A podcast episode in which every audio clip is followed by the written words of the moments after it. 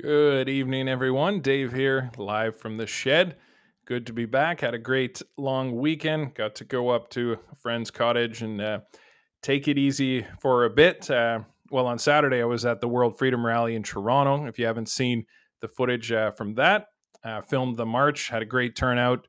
Great, uh, great bunch of people uh, walking through the city of Toronto, and just it was awesome. Actually, there was a whole nother um, event of some kind going on. So uh, lots of exposure, just getting for people to see that uh, the mandates are still here, and so are we. It's an ongoing conversation I have with people all the time. Of, uh, why are you still doing this? And people are shocked to find out that all of the federal mandates are still in place. So all federal employees uh, need to be vaccinated in order to keep their jobs, and uh, and many um, provincial and municipal mandates uh, do still exist, and we're going to get into that a little bit with uh, Thomas O'Connor, uh, the mandates on healthcare providers. And uh, I'm in an email conversation actually with uh, someone who works for the city of Hamilton. Uh, they just have like an office job with the city of Hamilton, and they are currently on unpaid leave.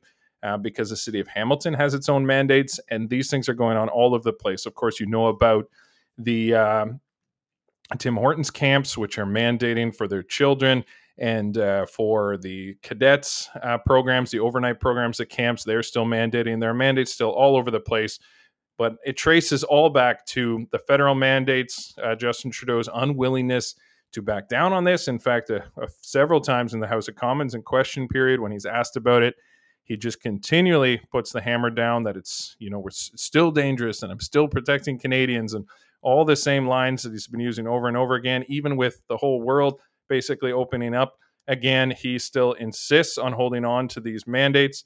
And um, so we're going to talk a bit about that with Thomas. Uh, Thomas was a paramedic with the city of Ottawa for 13 years uh, before publicly resigning from that role.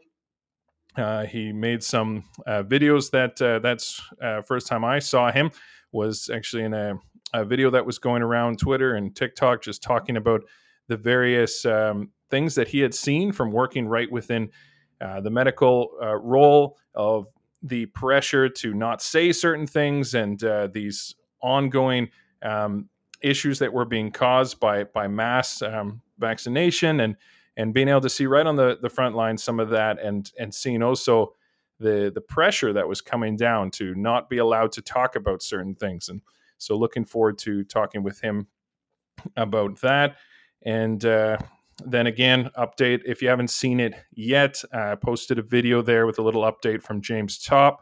A great little clip, just again, him talking about why he's doing what he's doing while he's running, because I guess he was trying to make up some time because he's trying to get to Ottawa, the hard set date of June 30th to arrive in Ottawa. So he's uh, picking up the pace a little bit. So I posted a video there on the YouTube and Facebook where he's uh, running uh, while talking to the camera to make up some extra kilometers and a great little clip. So you can see an update there from James Topp. He's expected to arrive June 30th in Ottawa. And uh, Veterans for Freedom is working to get together uh, hundreds, hopefully thousands of veterans and others in order to welcome him there. So it's going to be a great event June 30th when James Topp arrives in Ottawa. So be sure to uh, book a spot early, get to Ottawa, and then you can stay and take part in the Canada Day celebrations and lots of great stuff planned for that.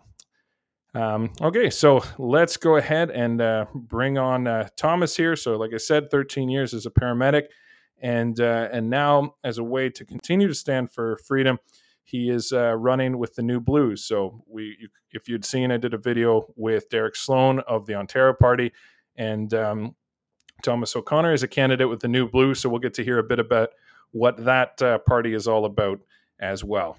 So, that's what we're going to get into uh, tonight. So here we go. Let's bring on Thomas. Good evening. Hey, how's it going? Good. Thanks. Uh, thanks so much for joining me tonight. Yeah, man. Thanks yeah. for having me. I appreciate it.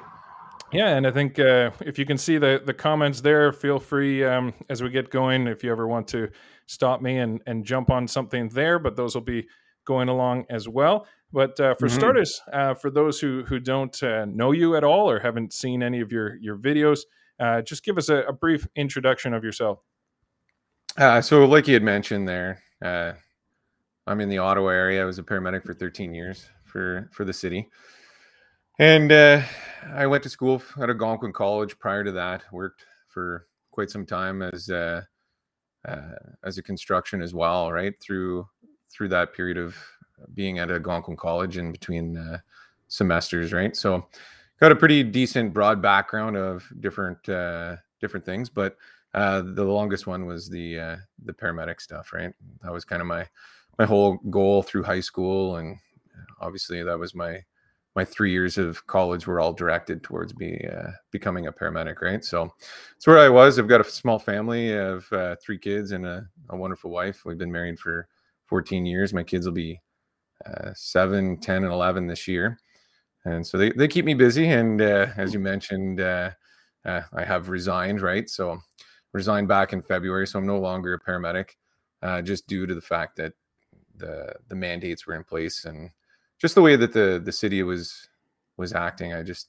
didn't want to be a part of uh, what was going on anymore, both in the medical field and that. And so I've taken up an electrical apprenticeship since then. So yeah, that's where I'm at now, anyway. So yeah, and we'll, we'll certainly dive into more into that resignation yeah. as we get going here. Um, I want to uh, uh, start with just talking through um, the pandemic. I'm always curious from my different guests of what did that look like um, from your perspective. I mean, with a young family and then working directly in medicine, sort of starting with you know the first time you heard about uh, COVID and and what did that look like from your angle? well, like most people, I think that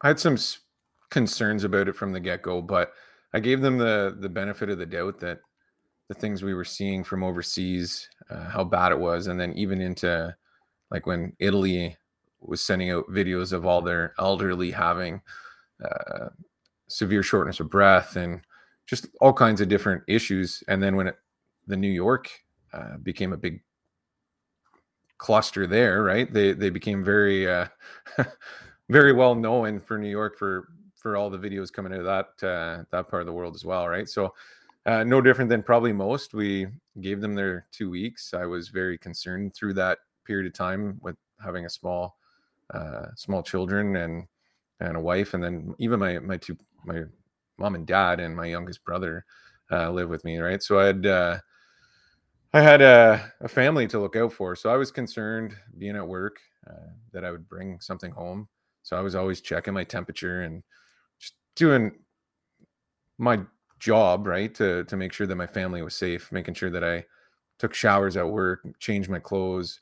Uh, even, even around here, we, we tried to make sure that I just didn't bring something home because it was all yeah. supposedly new, right? And we'd never seen anything like that. But, um, probably about three to four weeks in, I started to to question things extremely heavily. Uh, public health was saying that there was tens of thousands of people out there sick with COVID, and we just didn't know about it, right? And uh, I started questioning them, saying like, "Where are these people?"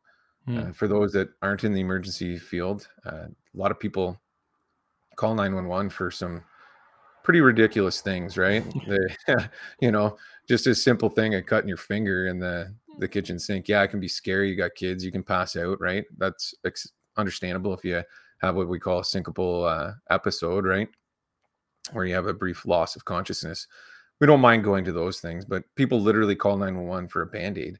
So to me, if you got this disease, it's creating all these problems, and there's tens of thousands of them out there, according to our, our local public health to me, I was just asking, where are they? They they call 911 mm-hmm. immediately. Why wouldn't they call the second they became short of breath, right? And so I started to question it, and as time went on, I really started to question it. I still did my thing, trying to wipe down the ambulance, wipe down all the uh, equipment, just because that's what we do regularly, but just just in case, still, right? But the thing that really, really got me is a month to a month and a half in, we we still had little to no cases uh, where we were.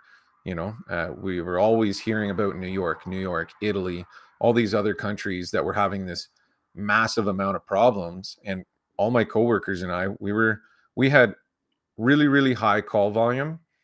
Um, an average day in, a, in an urban area for paramedics, especially in the region I was in, uh, a really really busy day you could do 12 calls right? Yeah and we always would we have these trip sheets where we write all the information down on all the calls we've done and if you filled it that was an extremely busy day right? So that's at 10 to 12 calls. Hmm. uh, most of us would do between six and eight calls a day.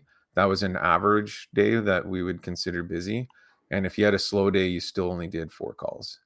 Um, but we went from doing anywhere from four to 12 calls a day all of us, um, and in the the whole eastern region, um, including the urban center of Ottawa, we would we would have likely hundreds of calls in a 24 hour period, right? And that just disappeared overnight. Like it hmm. literally, like a light switch, just gone.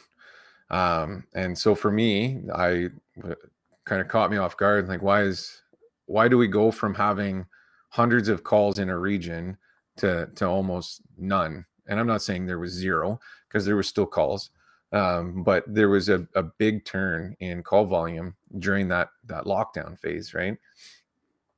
And right near the first lockdown here in Ontario, we started to have this wave of people dying, and none of them were.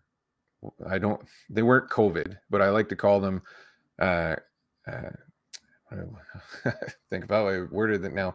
Uh, COVID, non-COVID related deaths, right?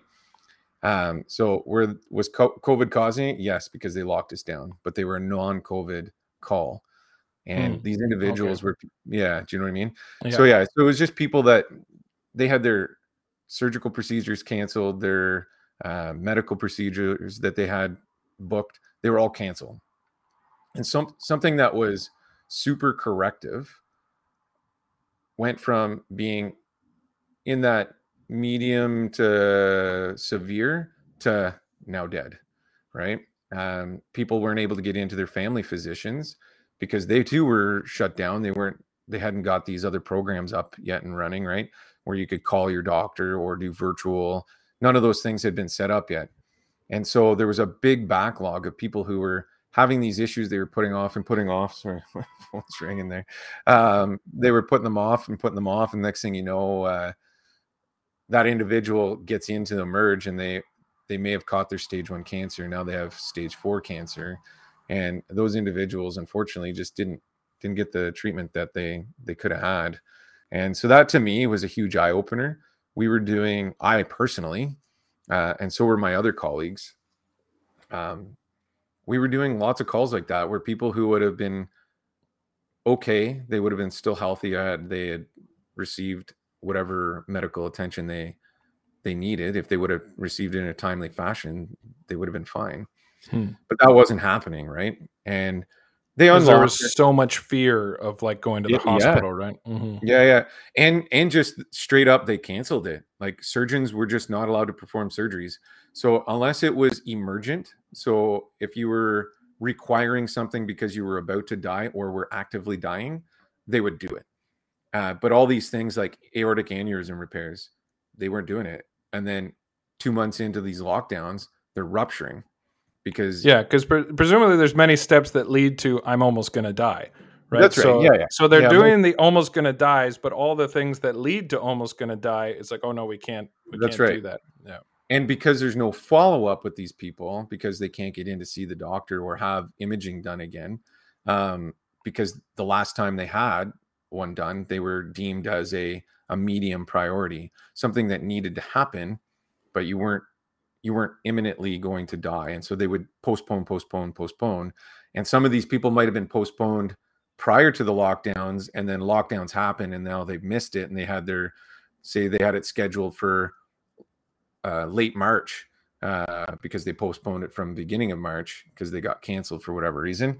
Now that person's not getting it until they unlock, and unfortunately, there was situations where I was doing CPR on these people in their their bedrooms at 3 a.m. Right, mm. because that that aortic aneurysm has ruptured, and as a paramedic, I can't crack your chest and do surgical repairs inside your your bedroom. That's just not not doable, right? So mm. those things were happening quite frequently, and it it that to me really upset me. That that was like by May 2020, they had turned me off. I had only had maybe one COVID patient from March to, to May. And in that first two to three months, and for me to see other people dying from it and talking to some of my colleagues and some of the nursing staff, we just weren't seeing the COVID patients that they were referring to as 10,000 of them. And we just didn't know it yet. Right. And they yeah, never came. It's interesting you say that, like, right within uh, the, the medical field, because of course, like, as just a regular citizen at home, it, um, you know, you're like, well, you just assume that you're, you must not be seen. And of course, none of us see the whole picture, but uh, sure. in my, in my own community, I was, uh, I, I mean, I started to get very skeptical too because I'm told that this is this is so um, contagious and so many people are dying, and and I'm looking around, and there's a lot of um, actually my area has a, a, lot of older people, number of seniors homes, yeah. and and I know a lot of older people.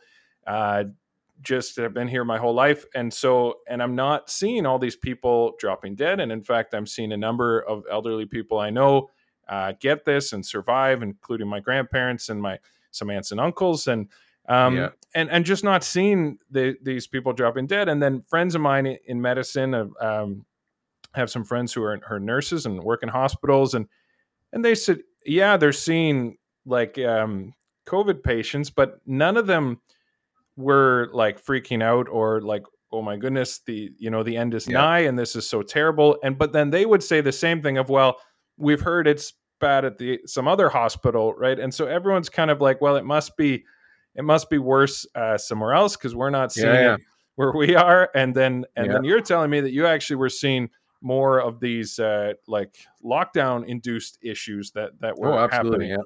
yeah, and so that I'm sure that got the red flags uh, up big time. And this was pretty early on. You were already starting to sense this. You said after a month or so. Yeah, it was definitely about a month to a month and a half in where I by by May I was not buying it anymore. I'm like, okay, guys, we're well into this thing. Um, there was some sick people, absolutely. There was people sick with viruses. I had, uh, like I said, I think it was only one or maybe two max in that first couple of months where they tested positive. They just had a cold.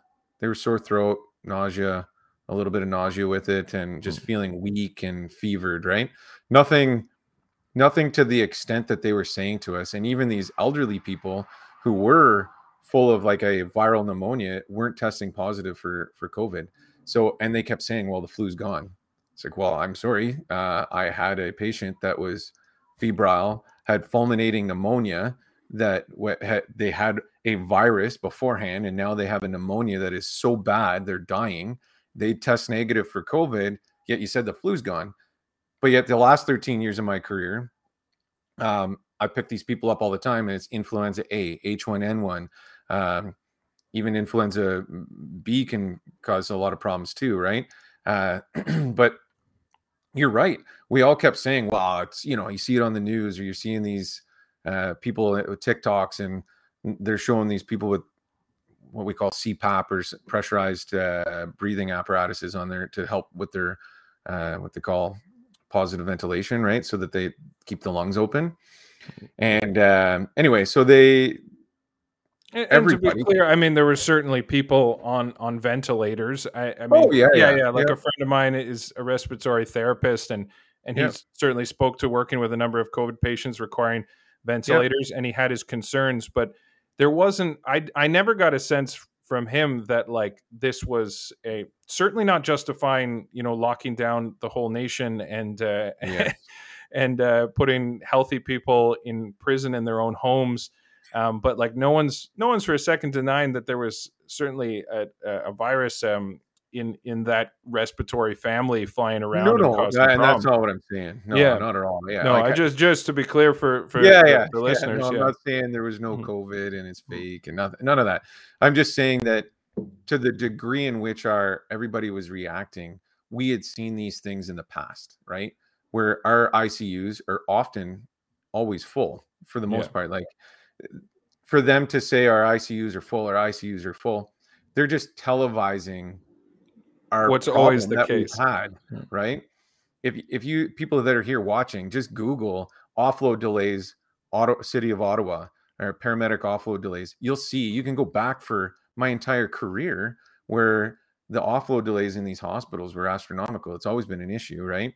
And, and by really off, offload to uh, define that. Yeah. So yeah. So offload delay is so when we pick you up, you're a patient, and so while you're in my care, until I come in, triage with the nurse, and then we can find you a bed for the nurse to put you in. You stay on our stretcher. So we call that offloading. So we take the patient from our stretcher and offload them to the hospital bed.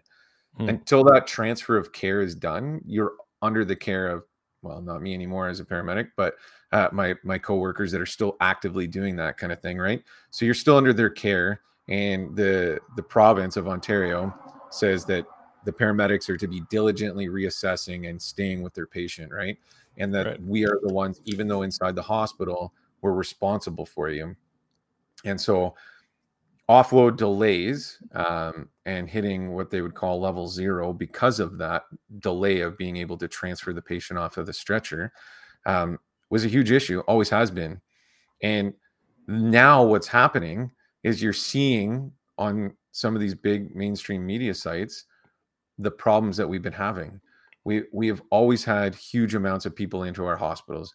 We have an aging population that they've been they've known this for since the baby boomers were all born that there was going to be a huge bubble of age that age group all requiring some advanced healthcare measures on a mm-hmm. regular basis and they didn't plan for it right? And we're seeing that progress into that and and our hospitals were filling up and have been full for a very long time and now they're taking that and using it against us right? It's nothing really changed. If anything it went the opposite way when they locked us down because they didn't have surgical procedures because they didn't have all these other individuals coming in for different treatments and all that there was a lot more room in in hospitals than there was prior to the the lockdown right? And so a lot of individuals it's so strange like for for surgeons and stuff like what I don't understand the the virus that well, but as as far as I understand it, you you, you don't need surgery ever to deal with the the virus. So why would why would surgeries be canceled? Um, like, what is it the surgeons were doing then if they weren't doing surgery? Like, uh, they, what was that all about? Well, they they weren't. Most of them weren't doing anything. Like they were sending nurses nurses home, right? Like everybody here seeing TikTok videos with these nurses dancing or it, eh, all these other uh, publicly funded uh, employees dancing around doing nothing. It, they literally were doing nothing. Most of them didn't even come to work. These surgeons and and nurses, they were just sent home. Right? Okay. They, there was nothing for them to do because they weren't doing minor to moderate surgeries anymore. They were only doing those. So they'd get have people on call in or have an emergency response team that would be there say at uh, some of the higher acuity hospitals um, like not everybody went home right but there was just there was less of everything happening and uh, hospitals just weren't as full especially in the emerge that first two to four weeks of lockdown i've never seen an emergency room empty and there was like maybe a couple people in the emergency here and there in the emergency room sorry here and there but there was definitely not the fullness that they were referring to, you know. And we've heard Doug Ford here in Ontario say things like, um, uh, COVID's on the rise and hospitals are filling up. Well, those are two truths. After they unlocked us and people were interacting, COVID was on the rise and hospitals were filling up, but they weren't one of the same, right? Hmm. People were coming in. Uh, They're starting to get more reasons.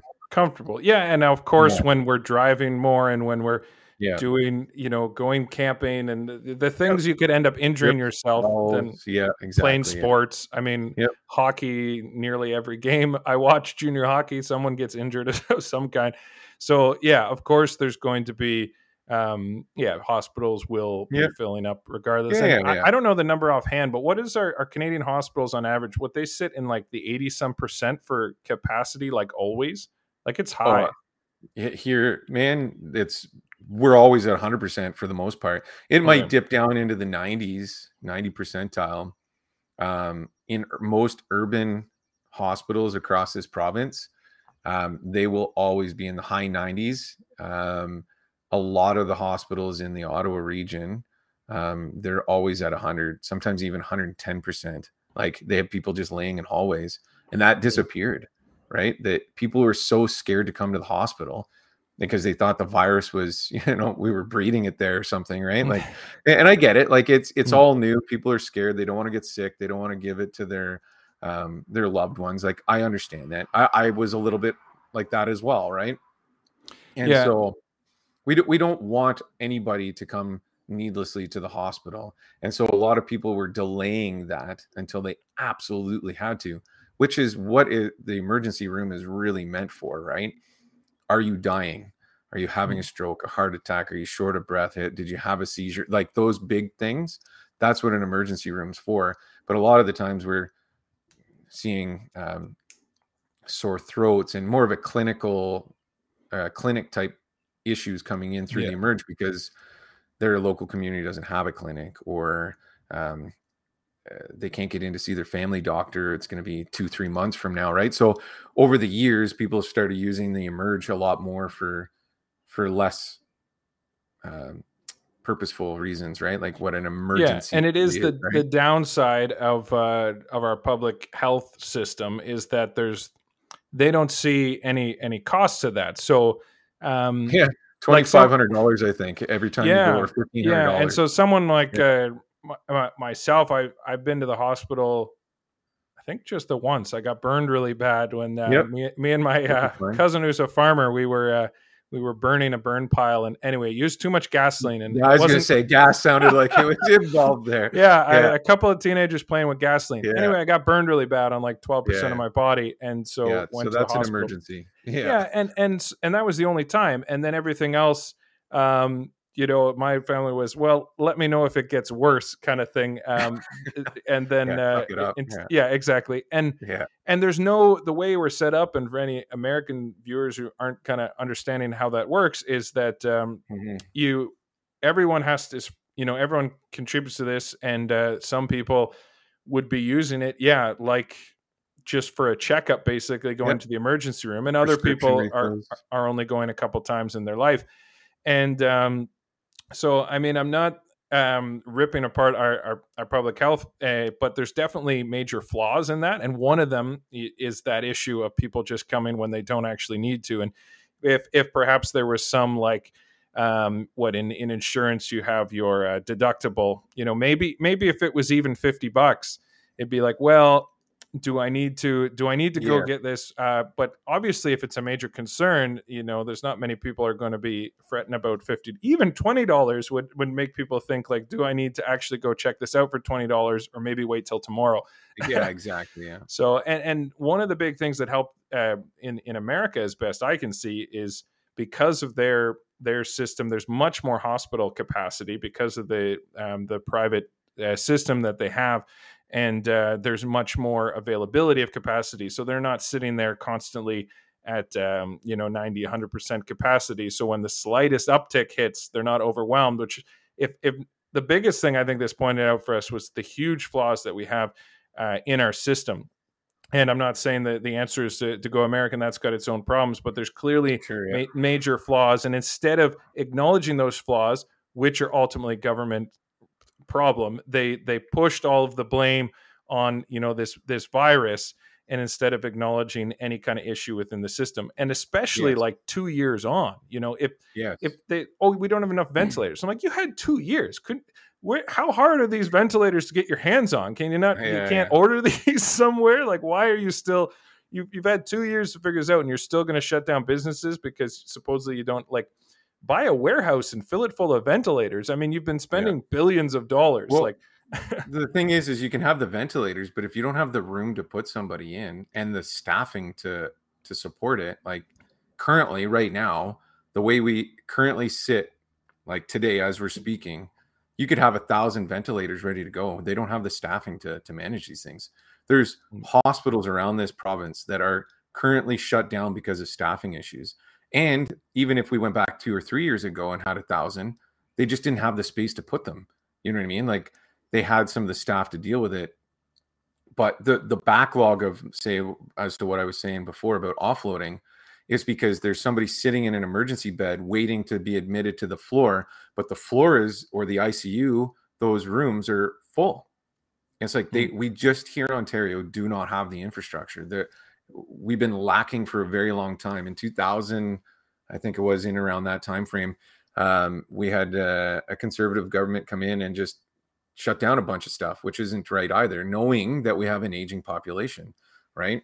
They they have created a crisis and and instead of fixing it from 20 plus years ago to now, they just kind of buried the problem, put band-aid fixes on it, created offload nursing, which is a great program, but we put nurses in a little room off to the side and then paramedics can drop them there and go and get another call. Well, that only lasts for so long, right? And then mm. we're back. You know, uh, we're a pretty busy area, so it's just there's things that our government have done that or haven't done, I should say, and have done that just have set things up to be bad. So yeah, we have ventilators. Yeah, they could have gone out and bought a thousand of them. Um, but when they unlocked us, the hospitals filled right back up again, like immediately, yeah. right? And every time they had it on the news as like a primary thing, people were really scared and just didn't come to the hospital. So we had these like up and down, up and down with each lockdown where they're super busy, then they're super quiet. And don't get me wrong, as a paramedic, I loved when it was quiet because that's good for you as a, as a person that would be calling. Um, but at the same time, I get paid the same no matter whether I'm dealing with right. a patient or not, right? Yeah. I'm paid to be available and to respond to the calls accordingly, right? Not mm-hmm. necessarily to be actively working. And it's never a good thing when paramedics are working all the time because that means that people are really sick and it's not it's not good for them, right? And then we don't we don't want that. But uh, yeah, it, there there's so many problems inside our healthcare, and you're right. They are taking these situations and they were using it to their advantage, televising it. Um, people die if you look at flu stats from Stats Canada. Um, the total, let's not even look at the flu, there's total deaths, right? um, death rates didn't really change a whole lot. They've been like up yeah. and down within a percentage or two, right? Um, or a few percentage. And now it's televised, and sorry, there's a mosquito flying around me. Um, that now it's televised, and uh, people are freaking out because to me, that's a regular day. It's not mm-hmm. uncommon for paramedics to sometimes be dealing with somebody uh, dying every day or once every week, you know, and, sometimes depending if you're really rural, it'd be once a month. But in yeah. in big urban cities, there's days where we would see like if you were the uh, the black cloud kind of guy that we'd use as like the, the death reaper kind of dark humor that paramedics have. Um, you can end up seeing multiple people in in one day die. And is that common? No. But now they're televising it, right?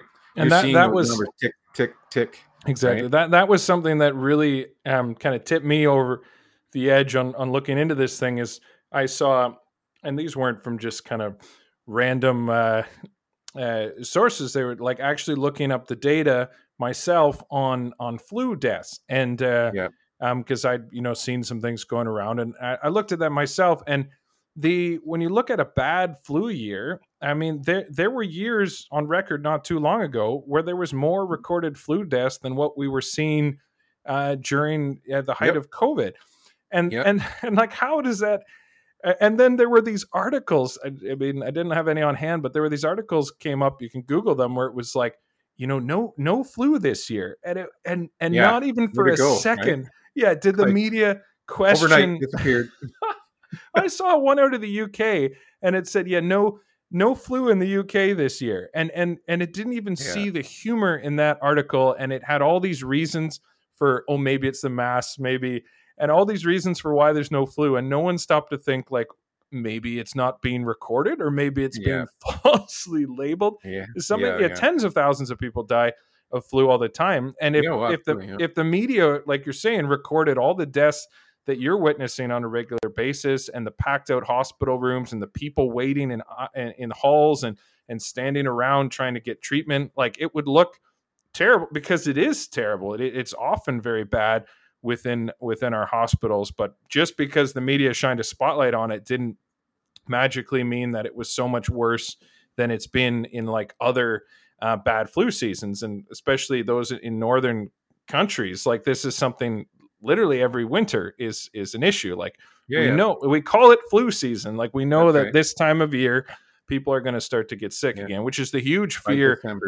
Yeah, what's going to happen this winter, right? Are they going to do this all over again? And and that's why it's mm. so important that you know in the summer here we make some some changes and like this cannot be allowed to to happen again because the numbers of course are going to climb again in the in oh the absolutely. Every year it, it's connected with like the sun vitamin d levels. Uh, a lot of researchers are saying well vitamin d levels start to drop by october the weather's cooling in above the like especially here in canada and, and certain parts of the upper states right? Um, you're not outside you're then you start clothing uh, starts to get put on to keep warm. So you're not getting the right vitamin d levels which is directly linked to a lot of viral infections right? Because vitamin mm. d is super it's really it's a hormone but uh, super beneficial for your health right? So when that starts to drop and you don't have the same levels um, that tends to be in that november december people start to really get sick. And then by january it's full-fledged right and mm. then that you see little ups and downs each year. Uh where january february it kind of dies down and then back again in march down again in a little bit and then there's a little peak right near the end in may. So it's just kind of like right? And then comes back up but and there's variations on that pattern yeah, every yeah. year yeah. Yeah that's right. And and that's been like that like you said forever. Like we mm. we labeled it flu season because that's just the way it is right? And now they're documenting these cases like you said tens of thousands of flu cases every year that just overnight disappeared. Like declared the pandemic and flu doesn't exist. And it's like, hmm. really? Do you think I'm that silly to to buy into that? Yeah. When when I'm like I said before, I'm picking people up sick with something and it's coming back negative for your so-called PCR testing and antigen testing that PCR testing was being spoke about by July 2020 as being super inaccurate inside our own parliament, right? They were looking for other things because it just wasn't as uh, accurate as they wanted and it was not being used properly, right? And the courts were saying, well, why we're only allowed to use cycle it 25 times and you're cycling at 30 and 40 uh, or more, right? Um, hmm. and even our own Ontario health minister, um, can't remember the lady's name, I'm drawing a blank. Uh, but she was, I think she was the long term care uh, health minister she said in the fall of 2020, I think it was October-ish sometime, September, October, uh, she came out and actually made a statement with, like you had said, that the projections were no different than any other flu season. Yeah. There was no increase in it, there was no decrease in it. Nothing had really changed. The death rate stayed the same as well from year to year. So she doesn't see it being an issue. And then Doug Ford made her retract it and then and, and right like and then she's yeah. having to make a statement uh, retracting her previous statement which was truth right? So I, i'm sure that there was some backroom conversations that went on saying like undo what you just did uh, because they had people have here on the comments like it's a pandemic and all that stuff. I, I don't know. I wasn't involved in those conversations. Looking back he made her retract it. If that's the truth the truth should be out there. And she was it was truthful. I was witnessing that um, I didn't see any more or less of the same kind of symptomatic uh, uh, viral infections from 2012 right through to or 2009 or you know what I mean? Like, and I worked yeah. through the H1N1 pandemic as well, and it's like nothing changed. like we, to me, her statement was completely accurate, and yet she's being forced to. Well, it became so political, and and yes, so whether. Sure whether there's some deep conspiracy or not is uh, uh, I don't know, but it certainly became yeah. political, and and uh, just because it became super politically charged doesn't mean you know there's some deep conspiracy. Like look at this. I mean, this paper straw thing that I have this deep hatred of. and every time I go a paper straw, that, yeah, or I go get it. I, I, like getting milkshakes occasionally. I'm a milkshake fan, and then oh, when yeah, it gets yeah. served in a paper straw, and I, yeah, I got this big plastic cup, and the one thing that goes in my mouth and, and goes in the milkshake and gets wet is made of paper. and it ends up all soggy and disgusting. But you're a terrible person if you for a second think that maybe you should just use a plastic straw. And they, uh, Yeah. uh, I, I gave a restaurant a piece of my mom one time. They said, "Oh, something about the turtles," and I was like, "We live." Like a thousand miles from the nearest ocean, the landfill is twenty minutes that way, and it's that's that's where this straw is going to end up. It's not going to end up in the ocean. Anyway, point being that the, it becomes so politically charged. It's not about uh, the virus. It's not about anything. It's because this is what we're supposed to think. Oh, this is what these other people are saying. Oh, this is what Trudeau's saying. I guess I should say this too. I don't want to stand out. I don't want to be different. I don't want to, you know, go against the grain. I don't want to use my brain, or maybe I just don't have a brain. But it, it, it's like, it's less Yeah. to me about whether there's some big conspiracy and more just the complete inability to think for yourself. We saw this with mask mandates, where one Yes. you know, I think maybe it was Toronto or somebody first threw on the mask mandates. And then you'd see, you know, Oakville doing a mask mandate, the Mississauga, and then small towns surrounding it. And then it was like, well, I guess we all should do that because they're doing it. It's like, why can't you as a municipality think for yourself? Or like here in the Tri Cities, it was like one city did it and then the other one did it. And then the third one's like, well, I guess we should do it too because the other two cities did it. Like, that's not an argument. Like, that, you just don't want to make a decision and then they're too afraid to be wrong and so they just go along with the other people Yeah, and then it, it put, yeah it just puts the onus on someone else of i don't Yeah. need to think for myself i'll just copy what they're doing and i think Yeah. honestly so much of this is is is from that it's just from like one person overreacted and then other people just have to copy that and all of a sudden we're all overreacting and no one remembers why we're overreacting in the first Yeah. what's that mass psychosis or something like that in their term Yeah, for yeah. yeah, Yeah. It, it reminds me of there was a thing a while back of the um, with the daycares in the U.S. where there were secret tunnels underneath them, and children were being stolen down into these secret tunnels. Uh, Do, do you know? Do you remember? No, not really, but that doesn't I- sound good. Yeah. no. Anyway, it, it was all. Um, I forget the name of it. Maybe some of the comments can say, but you can look that up. It was Yeah. this whole conspiracy that developed, and all these kids were coming out with stories, and it was on the news, and that that they were pulled into these secret tunnels underneath the Oh, the, the daycare and and it and then all of a sudden all over the country kids were saying that they had experienced this and and you know they even they went and they searched these places and it, it all became this mass hysteria across the country that there was this secret underground network of kids at preschools getting pulled down uh, underneath into these basements. And like half the places didn't even have basements.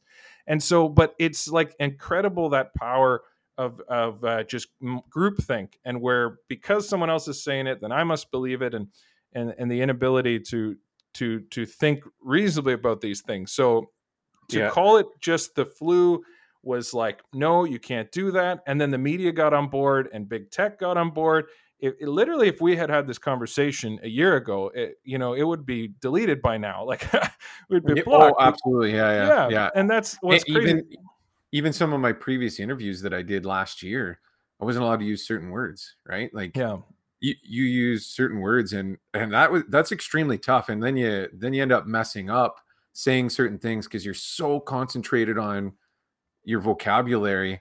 And it's one thing to avoid cursing, but it's another to not use words that I have used in my daily life, especially work life, uh, for years. You know what I mean? And, Yeah. and now to try and like cut out certain words was just impossible. like, and because the censorship was huge, big tech, like you Mhm. said, we're just taking everything down, and and like even even my video um, that you mentioned earlier when we were backstage, it people kind of recognized me from um, a video that I interview that I'd done, asked me a few questions, whipped out their phone and started recording me. And I didn't even know they were live streaming it until a little ways in. And I'm like, oh, okay, you're not just recording it for your personal use. You are literally putting this out there. And it was like 12:30 at night. But uh, that that is still circulating today, especially because of tech companies like Twitter. Now, now it's open and not being censored, and it was being suppressed before, and now it's just going crazy. And you know, and it's just things like that. Like it just demonstrates the need of, of free speech because you don't great. Yeah, yeah we don't know what the um you know the, and that's why you need that open communication and and allow people to think critically because um especially in a new situation like that everything's so new uh, we have this assumption that because this person has this role of like chief whatever that they must be uh, the ultimate knowledge on this, but Yeah, I mean, yeah. uh, you know a little bit from behind the scenes Canada's in- top in doctor.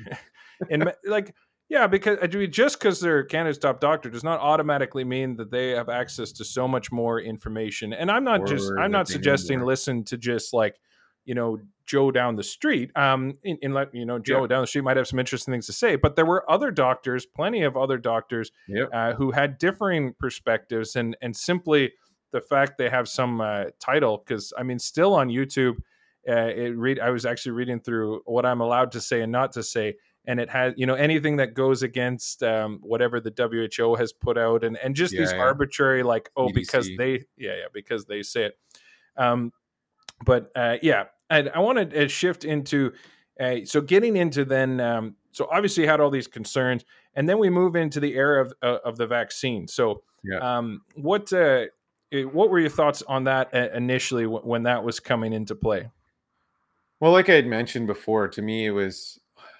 everything. When I have to convince patients to go to the hospital because they're having a heart attack, they're so scared about this virus that I'm just not seeing.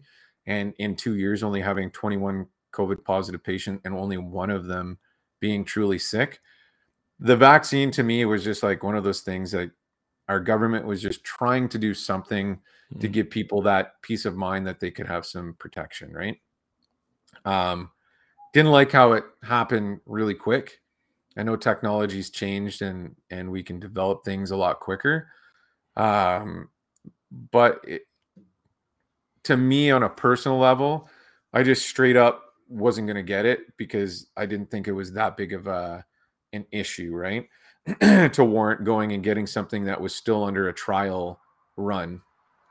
And when I reviewed a lot of the data that uh, Pfizer put out, to me it was just super clean. Something just it just seemed like a normal day through all their their research. Right?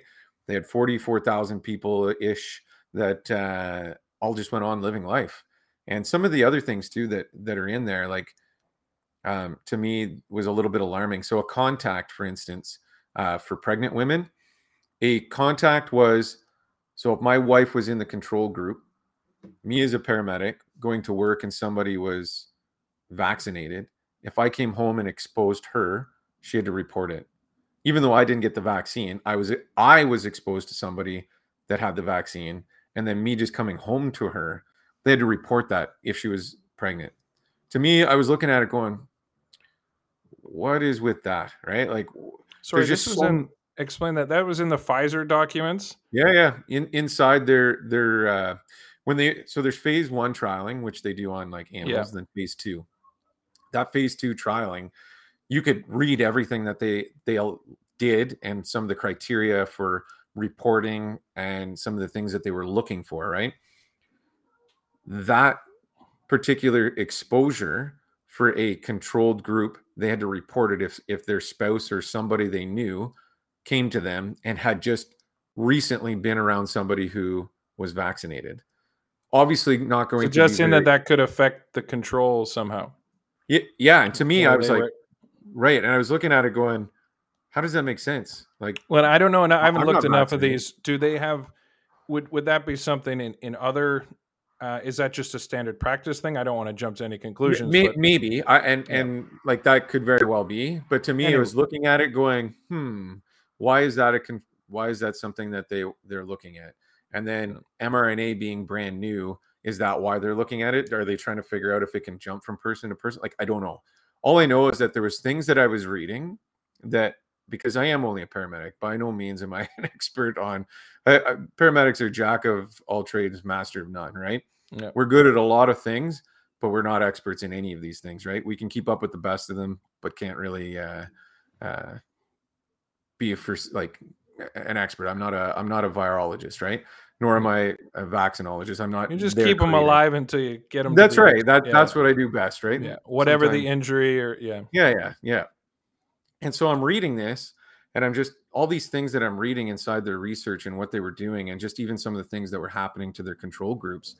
Just like this is just really clean. Like it just for something that's so new and never been used, you would think there'd be a hiccup somewhere where they'd be like, "Yeah, we need to take an extra month to look at this because we don't know why that was happening." That wasn't there, right? Well, of course and- not. Because, I mean, the whole world think about this from like uh, a business perspective. I mean, in some sense, okay, yes, everyone gets all upset, and I get like, I think everyone, well, everyone used to universally agree that pharmaceutical companies were evil. You know, it, that was like, of course they're evil. I mean, we all know that. Um, they're mm-hmm. out to make they're out to make money, but at the same time, right. at the end of the day, it's a business. They're trying to make money, and this is the ultimate you know opportunity right because yeah. the whole Every world government. is terrified and they're begging for this vaccine and governments yeah. are willing to throw billions of dollars right. of course you want to be first to oh i got one yeah yeah, yeah. like and so uh, that was alarming to me right that there was yeah it's so alarming you know? it's such a a, a contra like um a conflict of interest massive conflict of interest yeah and so to me i just with knowing that COVID to me wasn't as big of a deal um, through 2020 and into 21, when they brought it forward to us and said, "Hey, do you want it?" I said, "No." Uh, I looked right at some of my supervisors and colleagues. I'm like, "I'm going to increase my study group and I'm going to observe for myself." Right? You mm. guys go ahead. You go ahead and try it. And uh, when you start stroking out or growing an extra arm or something weird, I'll, I'll deal with it. Right? and obviously I'm being facetious with that yeah. that statement, right? Like I don't think that's actually happening. But uh, anyway, um, just I so just the YouTube to... editors know, yeah, making a joke. yeah, yeah, don't censor me. yeah, so I was just I was monitoring them, right, to see what was going to happen to some of my colleagues, including like police, fire, all the nursing staff, physicians. Uh, we were all offered it at the same time, as well as some of the elderly in in uh, nursing and retirement homes, right? Hmm. And they started to introduce that into January. And by February, March, I was having some concerns, especially when people got their second doses. Um, uh, a month or two later, they got their second dose. And to me, some of my colleagues were having some some issues that to me I just went no thanks. like one of one of the girls that I'd known for right through college, um, she had uh, a rash that just wouldn't go away. She's like, Thomas, I feel itchy in my organs, like it's like coming through my skin itchy, right? And to me, I was just I looked at her and she she pulls up her shirt and shows me this rash, and it's just like, wow, no, like to me that's good enough. And I, I started picking people up that were also complaining when they introduced that into the general population. Like um, your paramedic calls, you mean? Yeah. So the calls mm-hmm. that I was attending to, other people were also having that. And so as they kept opening the groups of uh, the different demographics that were then allowed to have it, I started to become very concerned because I was seeing things that I either were rare for me to to have contact with, or I had never seen at all. Uh, neurological problems, um, people bleeding from surgical sites that you find. Well, you find out later on that they're bleeding from a surgical site that's 50 years old you know hmm. and it's it's like weird it's why is that happening um, abdominal pains menstru- especially surrounding their first menstrual strike cycle after their their last dose in that two to four weeks um, depending on when you had that dose 28 days later women's cycles tend to be on a 28 day cycle right so depending on when they had it it feel they'd call 911 because it felt like somebody was they described it as being gutted like somebody was in there with razor blades just going at them, right? And to me, it was I was seeing all these things and then picking up young people that young people being under the age of 40, people no different than you and I, that mm. are having heart attacks, right? And it's I'm going with well, and that's coming up in the comments a lot here about yeah, people having heart attacks, strokes. Yeah. Yeah, mm. that's right. And so we're seeing strokes, heart attacks, and then just people complaining of chest pain. And uh, one of the things that really bothered me is that I'm looking at this young person and going, You're 18 years old. Everything you're describing, everything I'm looking at is saying you're a cardiac patient. I should be treating you as if you're having a heart attack or having some kind of cardiac issue that I just can't figure out in the back of my ambulance. And I'm going, But you're 18. Like this shouldn't be happening. Mm-hmm. You know, and it turns out they have myocarditis, right? And a lot of these people you'll see on the news, they're oh, they've recovered. Well, recovery doesn't from myocarditis doesn't mean they're healthy, right? People just assume that. There's all kinds of studies out there. I'd have to look at it, uh, so don't take me exactly for for the percentages, but it's a, a good chunk of percentage of myocarditis cases, they end up dying within a few years of of having myocarditis. And then those who don't die within that period of time, their life expectancy is is often shortened significantly. They they develop things like CHF, kidney disease, um, various other problems, right? Just because their their hearts, sorry, that bug won't leave me alone. They just can't. Uh, their heart just can't keep up, right? And, and people, people most definitely, um, whether it ever got reported or not, it's. I mean, it's impossible that some young people didn't die of myocarditis. And I know a little bit about this because um, my brother, from a, a, previous vaccine as a young person, um, when he was a kid, I don't remember what the vaccine was, but he got a vaccine, and um, we didn't think anything of it. And then it was uh, after a few weeks, he started getting really short of breath and um. Like I said, like I said earlier, my family wasn't one to concern too much, but oh, you you know, you'll get over it. You just uh, stop complaining. And then he ended up like almost passing out, walking up the stairs, and all of a sudden they went yeah. to get him checked.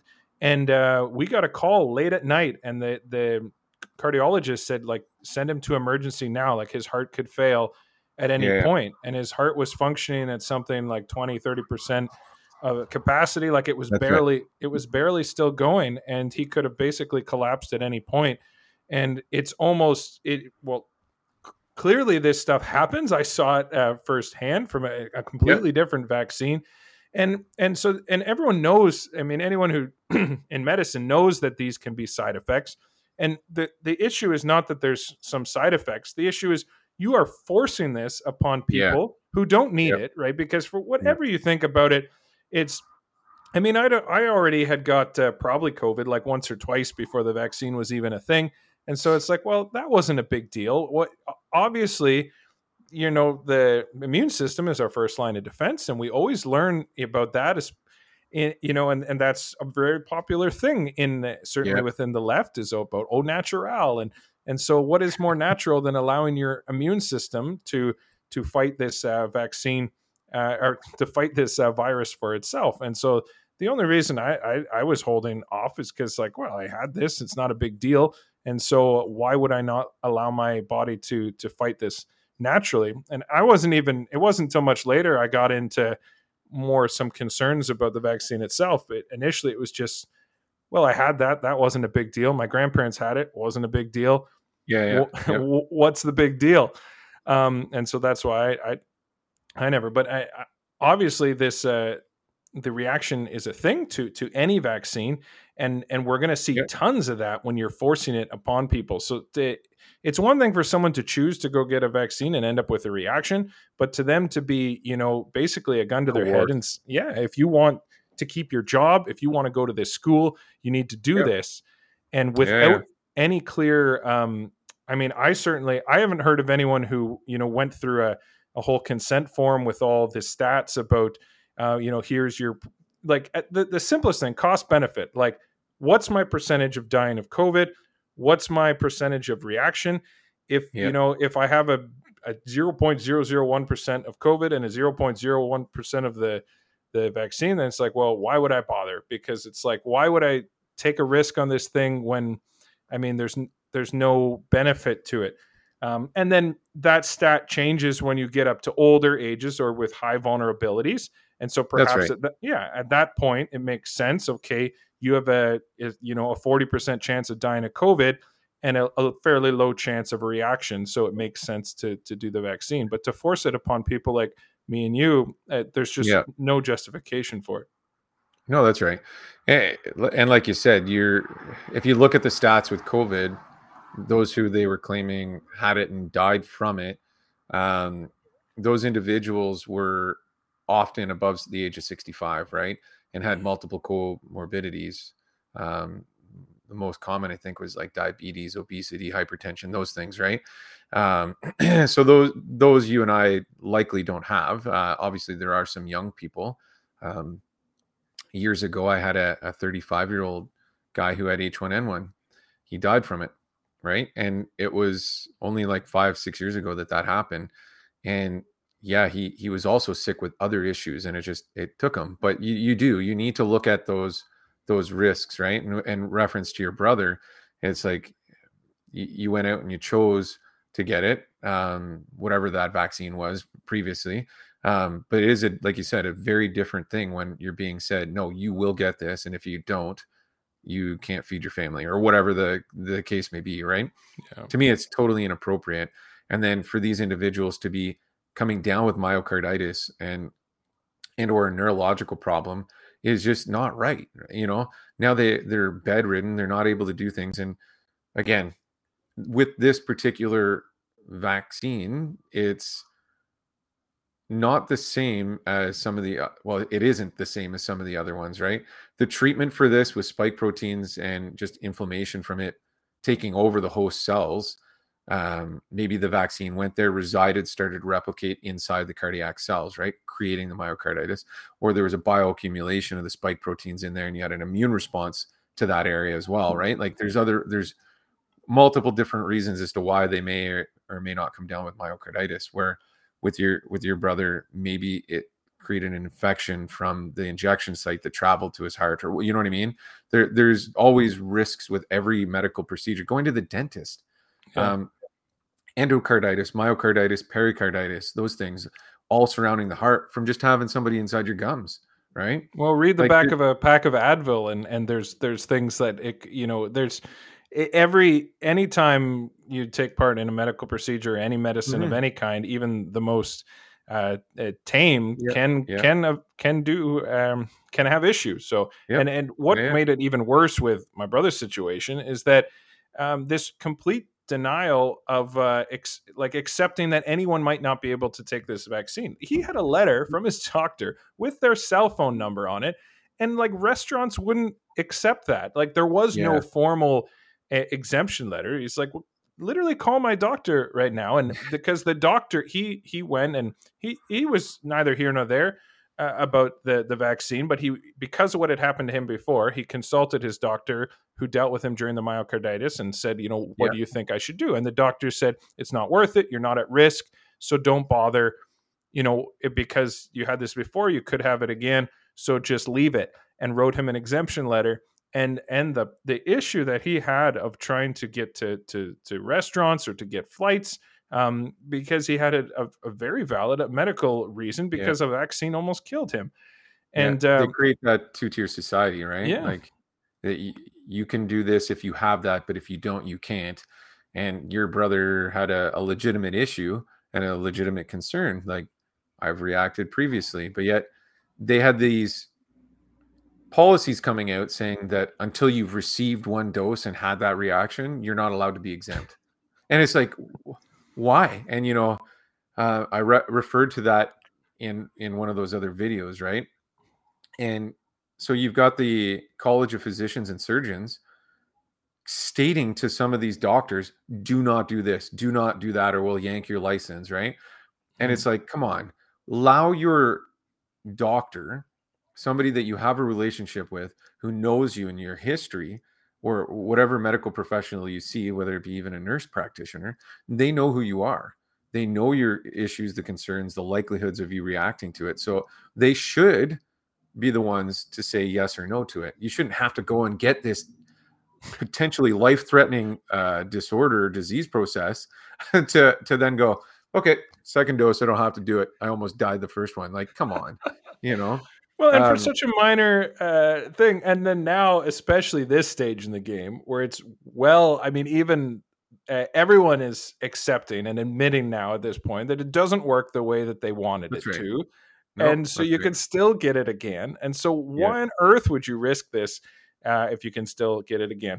So, yeah. anyway, so they start mandating this, which is absolutely insane. And as we explained to viewers who don't know already, our our medical system is way overwhelmed always.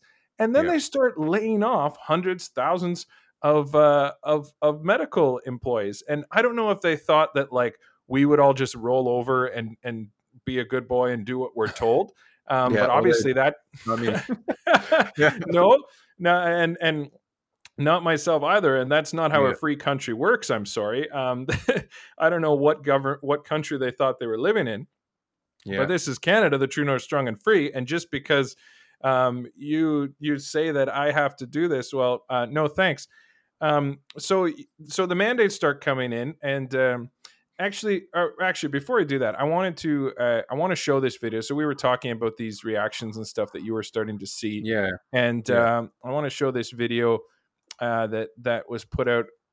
Um, this is uh, from the Yeah, Western that's- Standard, and uh, it's the one I was um, dog tired and they they caught me off guard with. okay, and you just Yeah. you just kind of let loose. Um, oh yeah, yeah, so- yeah. Because so- I didn't realize they were recording me. To be honest, So the you. title here is Ottawa paramedic resigns and exposes what he witnessed. Do you ask them about their vaccine, um, like Status? status? Yeah.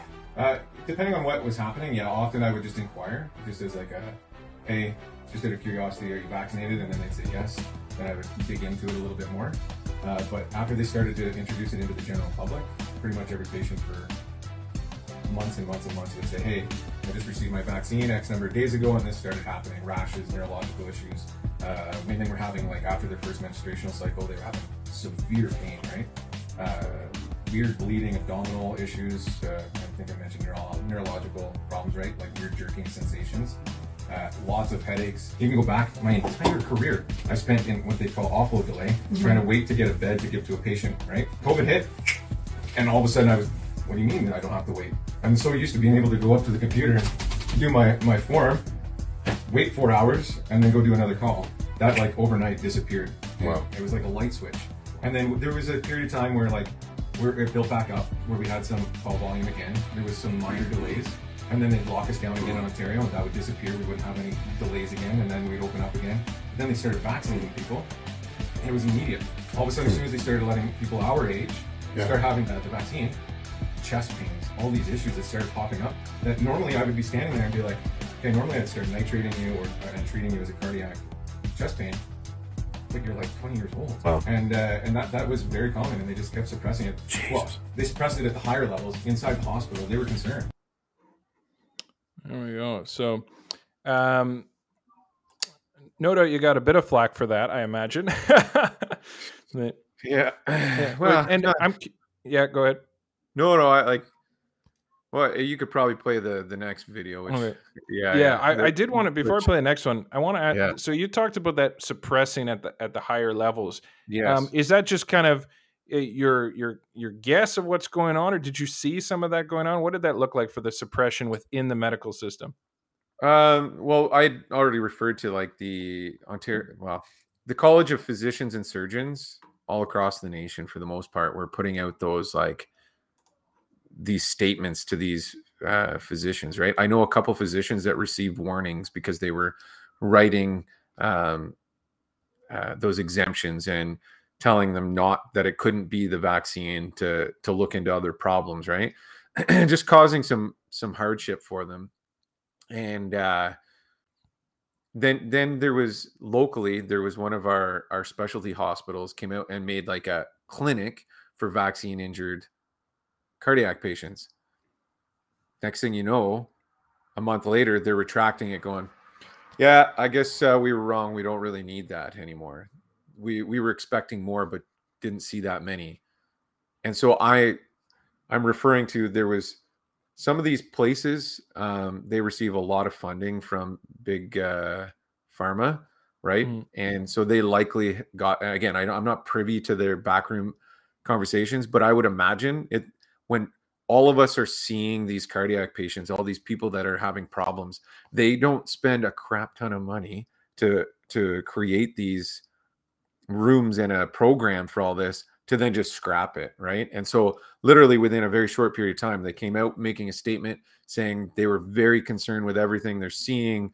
We need to do something about it create the program and then a month later they just retract it pull it back. And that to me is like what's going on there? You know what i mean? Like i hmm. i, I can only speculate right? Like i don't have any concrete evidence to say oh yeah so and so walked in and told them to shut her down like i don't know that but i do know from talking to some of my friends who are physicians they were receiving warnings and and threats to have their license pulled one of them actually had her office raided the the they came in and took all of their her documents and went through everything to find out who she wrote the Exemptions. exemptions to Oh, Yeah. good. yeah yeah and, and things that she was treating and why she was treating them as such They went through absolutely everything. And so to me, Which um, knowing all of that, it's just like that's not okay. When when a when a doctor's concerned, that's their right. That's not the College of Physicians and Surgeons' job to start regulating. Yeah. That's the medical advisory committee that's supposed to do that. And they, there's other entities too that should be saying things, and they're they're all suppressing it. They're all saying no, no, it can't be. Even the doctors eventually started saying, well, it can't be. Well, it's prove that it's not. There's actually rules surrounding like if you have an issue after being vaccinated, something like six or eight weeks later, um, they're just to assume, rule it out, report it, and let them figure it out so that they can know whether that particular drug or vaccine is safe um, for for future use, right? And that was just being shut down. They didn't want to do it. There's a lot of paperwork that goes with it. Then when they do do it, it's grief, right? You get these guys Yeah. coming in, or people coming in and going through everything of yours just because you labeled somebody vaccine injured or gave them an exemption, right? Yeah, So- and it, it's just this.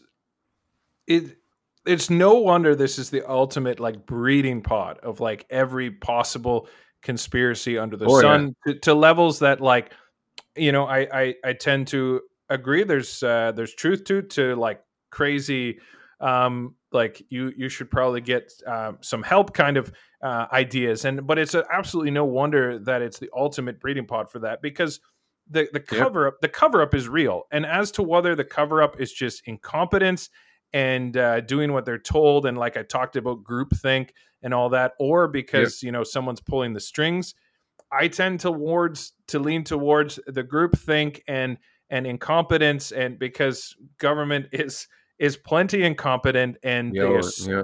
there's all this assumption when when you're obsessed with following the rules and and just doing what the higher ups and the lack of critical thinking then it creates these very dangerous recipes because one person makes a stupid call uh, because they're incompetent and it trickles down to millions of people and they all just assume that someone up the chain must have a good reason for this but it turns out the emperor has no clothes and there was never a good reason for this. I mean i talked about that in another episode about that that whole six feet apart thing of just like someone pulled that out of their hat and then that became gospel and we're all like oh yeah we got to do the sick we got to keep them safe and there's just no there's no science to to support that of like obviously the further away the better but as to just throwing a number like six feet out is just literally out of Yeah. a hat.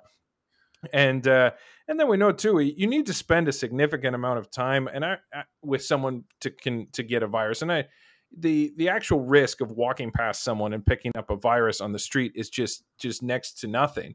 And i remember my mother very early on telling me about these things as as a nurse that um the when you're just like past you need to spend a like a significant amount of time which is why even as in the healthcare profession you can you can do a call with a very sick person and all you're only with them for the time you help them get them to the hospital and move on and and your risk is fairly low of contracting whatever they have because it's not yeah.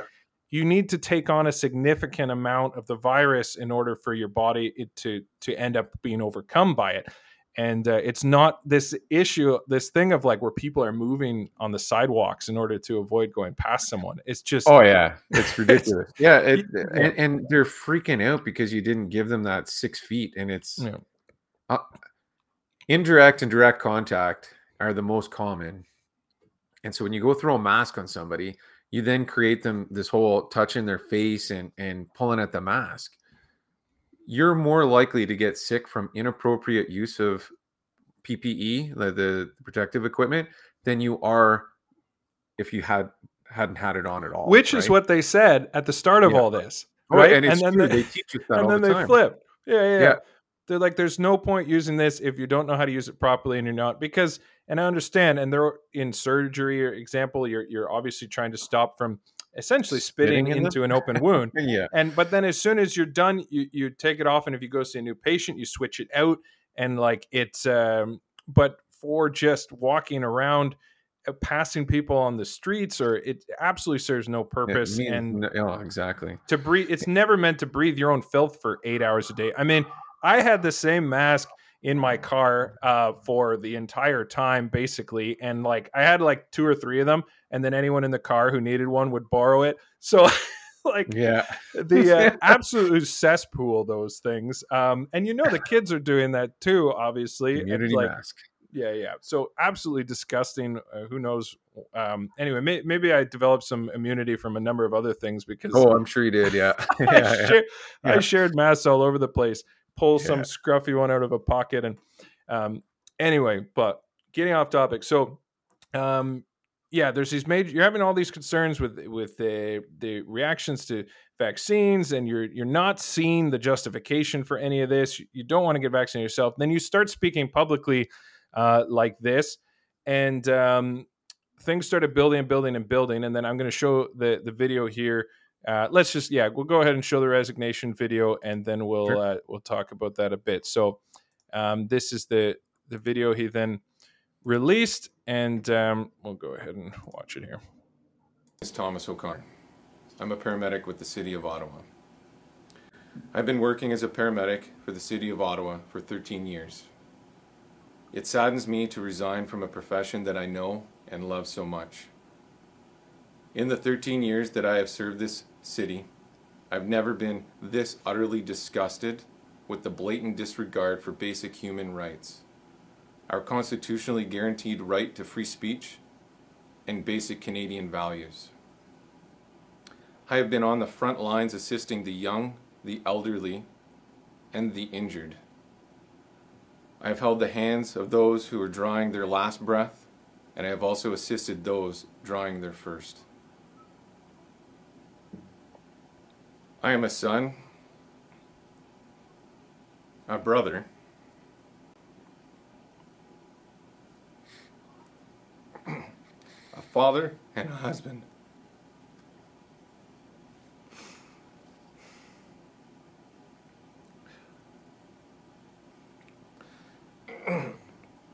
I have dedicated my life serving the residents of Ottawa.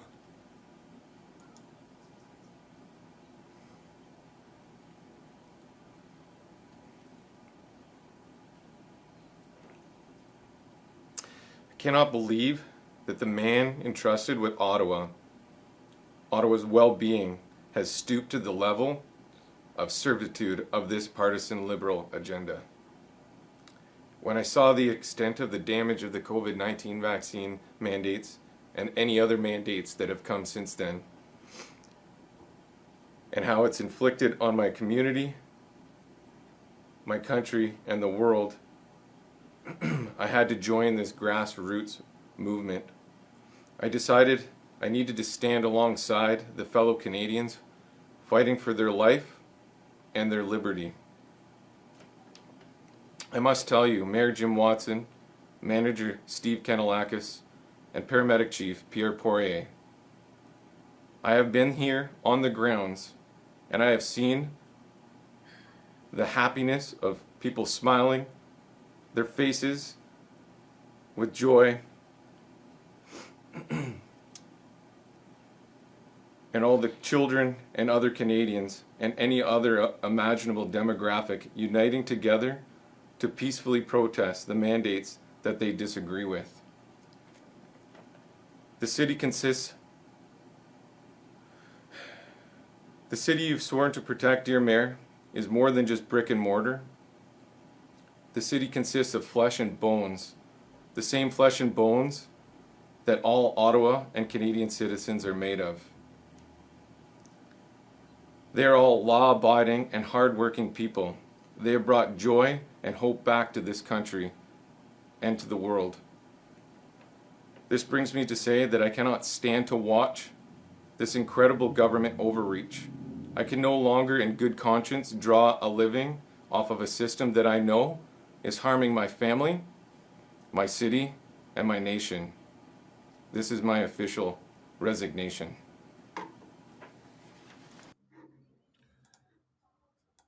Yeah, so obviously that was a very difficult video for you to make. It's obviously a job that you were very passionate about.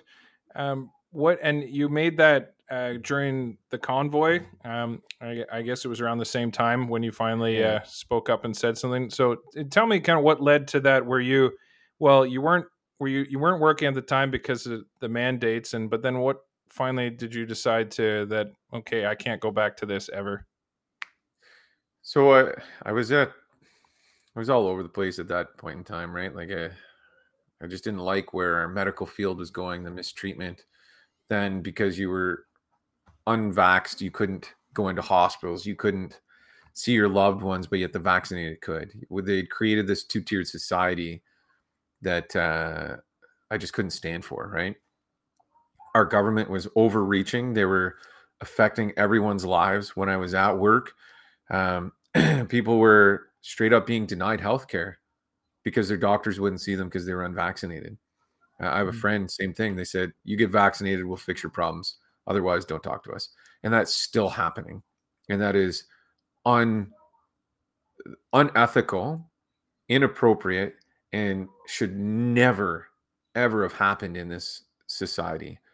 And so, seeing all that, knowing all that, and then watching what was happening downtown for people that were just standing up against all this stuff, I could see the city progressing to the point where they were going to be complete. They well, they did.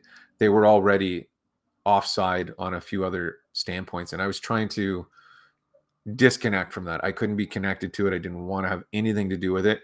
Um, I was raised as a Christian man and still am. Um, I've never associated myself with anybody that was inappropriate in any real capacity. And for me, I just couldn't and, sh- and wasn't uh, going to start allowing that uh, just because it was a job, right? Uh, my employer, both provincially and and at the municipal level, were doing things to people inappropriate on all premises, right? Whether it was people at the convoy or prior to that, it doesn't matter. Um, things they would teach teach us constantly: de-escalate, de-escalate, de-escalate. Mm. They didn't do that. They didn't need to do what they did at 3 p.m. in the afternoon. They could have done it at 3 a.m. when there was nobody around. And they they have made a huge mistake. And I did not want to be attached to that. And, and I wanted others to realize that that shouldn't happen. And so I had this massive battle happening. And I just said to my wife one day, I'm like, I'm done.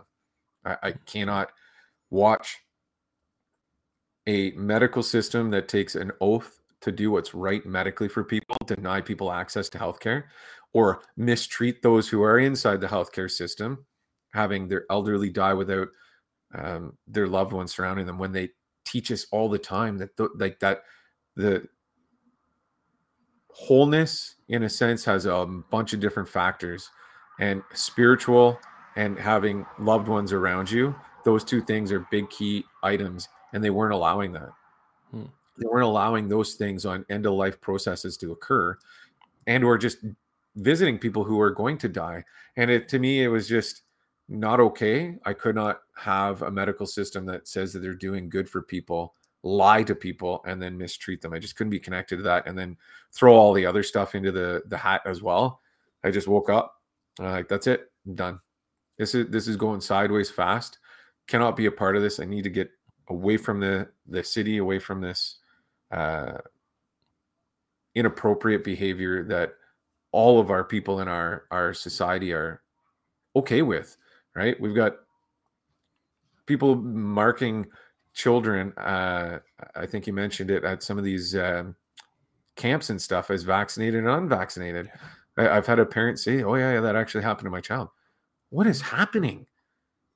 You're you're if you're if you want to get vaccinated by all means. Like i don't have any disregard to that individual or I mean, no disrespect to them, but you need to understand that you are being treated differently than somebody like me who is unvaccinated.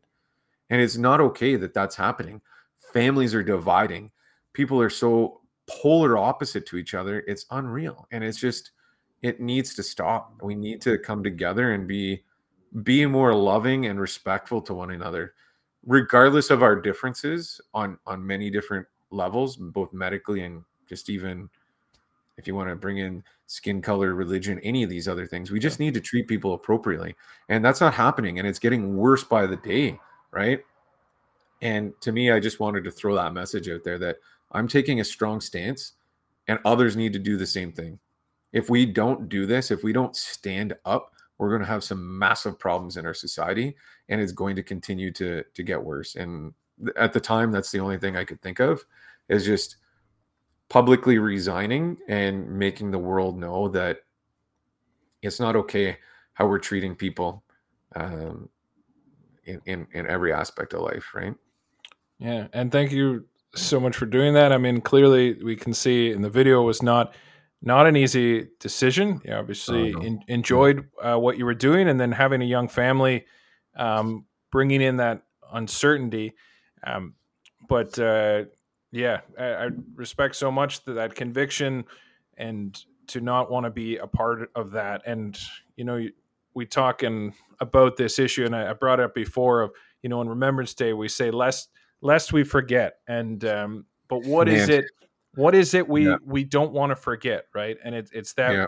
we don't want to forget that when things start going this direction, when people are othered, when people are being segregated and demonized, then good people need to stand up and say no. Like this right. is wrong, and we're not going to allow this. We're never going to allow this again. We've seen what happens in history when people are branded, when they're segregated, yep. when they're othered. Uh, and we're not going to let that happen again. And good men and women are going to stand up and say, no, not in my country, not in my world. Uh, are we going to allow that to happen ever again? And that's what we remember every November 11th, uh, lest we forget that terrible things happen when we start driving wedges between people and discriminating on anything. Um, and uh, certainly based on someone's basic uh, freedom and bodily autonomy and we're not going to allow that to to happen here uh, again. And it, it, drives me nuts every time I see from Mister Self Righteous Pig himself, uh, Trudeau. He puts out these tweets and these messages of like, oh, on this day, uh, like let's remember all these people, and on this day, let's remember. And he just loves all that. And every time, all I can think is, what about the unvaccinated? Oh, what what about what about them? and uh, and I don't know how people can be blind to that hypocrisy of yeah. celebrating all these different differences and um, but to say no, not these people. These people are dirty. They're dangerous. Yeah, yeah they're. I mean, yeah. the language is exactly the same as what we've seen in history. yes, this category. People, yeah, these these yeah. category of people are dangerous. These category of people are what's wrong with society. And and I, I get messages still for people. Thankfully, not too many but basically that that it's my own fault and if i had just complied then everything would be okay and we would have you know we would have been it would have been over there's people who actually think this would have all been over in 2 weeks if we would have all just complied and it's yeah. it's it's because you know me as a single person who gets lonely pretty easily had friends over to watch the hockey game. That's why we're still at this 2 years later. Really? Really? That's like it's my fault? And then it started as that and then it was oh because you didn't get vaxxed. You're the you're the problem. Really we're at 80 whatever percent. If that extra 20 percent then that would fix all the problems. You know no that's that's not the real problem uh, going on no. need to these people need to look in the mirror and and see that that they are part of the problem.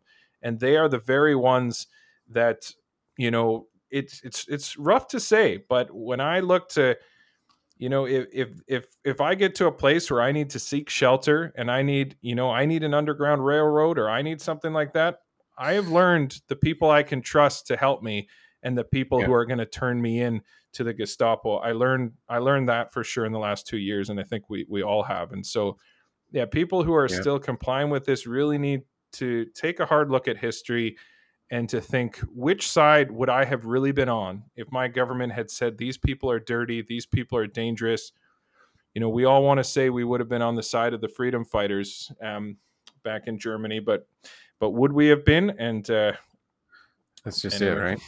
Yeah, and at the time, that's all I could think of is just being able to just publicly encourage others to to just see that there's more to this than than that. We need to stop mistreating each other and I just that's what I did, right, man? And it's like it really bothers me to know that people died for our freedom and we're not we're not remembering that anymore, right?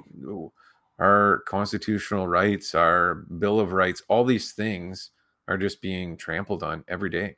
And it, it just needs to stop. And and then to coerce people into taking something uh is just another extreme, right? Like he got up there in August sometime and threatened us all you'll be vaccinated or there'll be consequences.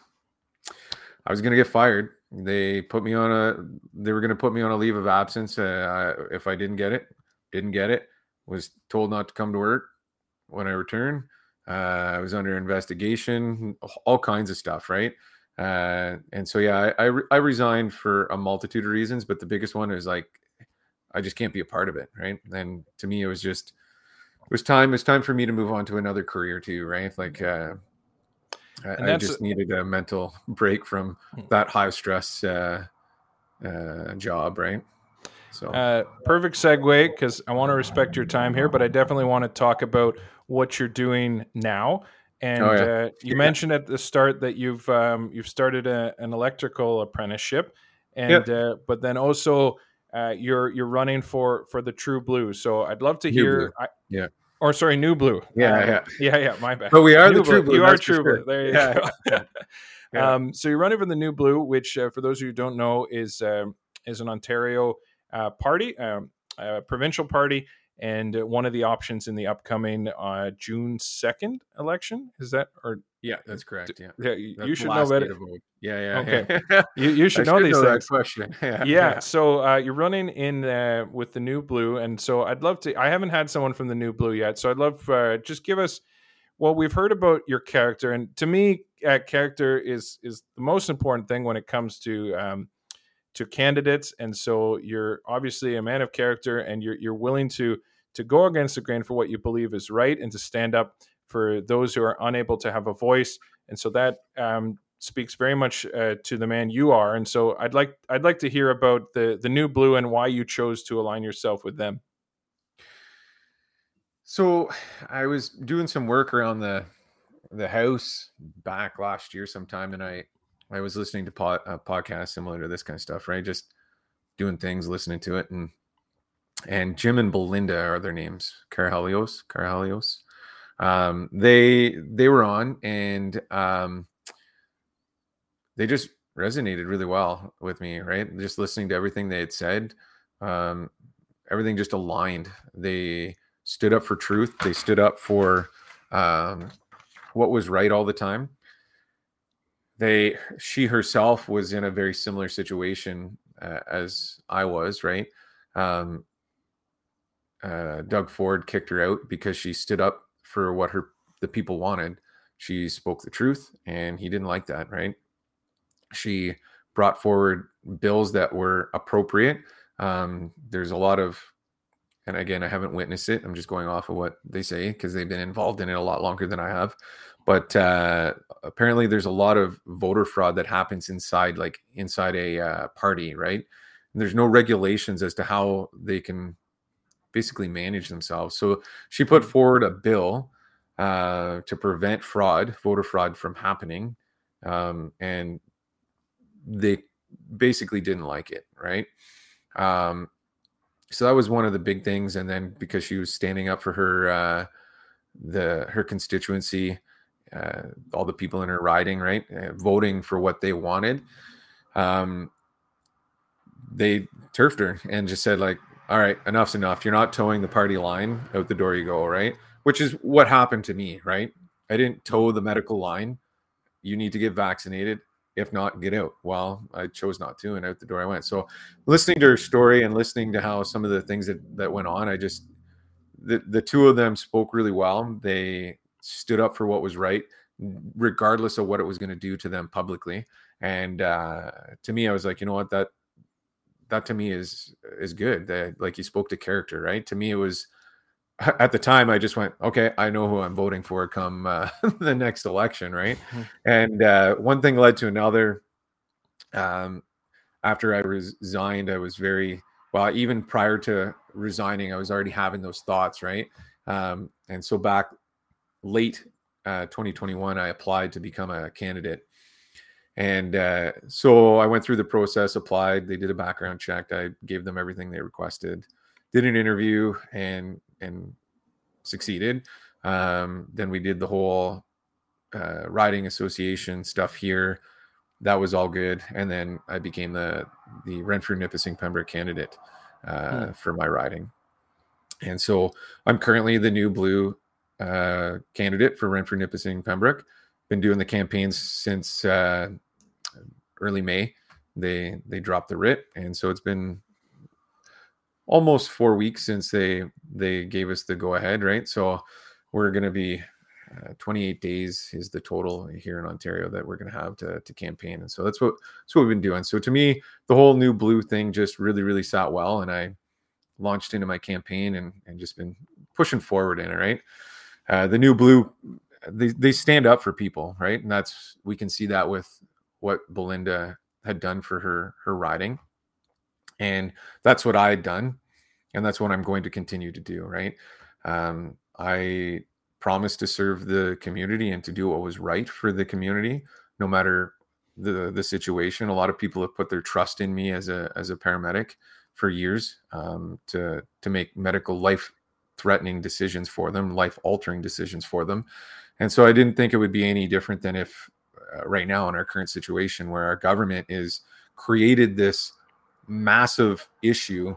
Lots of things are going on. Our lives are all chaotic. The government is lost control of everything that's going on. And I've said to myself, you know what? I'm going to go do this. They need somebody who's well trained, who's capable, that the people will trust, right? And mm-hmm. I trust Belinda and Jim because of their stance. Hopefully, people will trust me as well. I'm not here to take away people's rights. I'm not here to do any of that, right? I'm here to truly defend you like I promised to do. And uh, so the new blue, that's what they want us to do. They re- really want us to stand up for people. That's like their biggest thing. Um, they want us to hear from the the people in our communities, bring that forward to our our uh, debates inside Parliament if we get elected, and just properly represent, which is not any of the other parties. If you don't toe that party line, out the door you go right? It's it's their way or the highway. And they they took a stand on that and that's where they've created the new blue where where we are allowed to properly represent and there should be no there will be no consequences. They've made that promise right?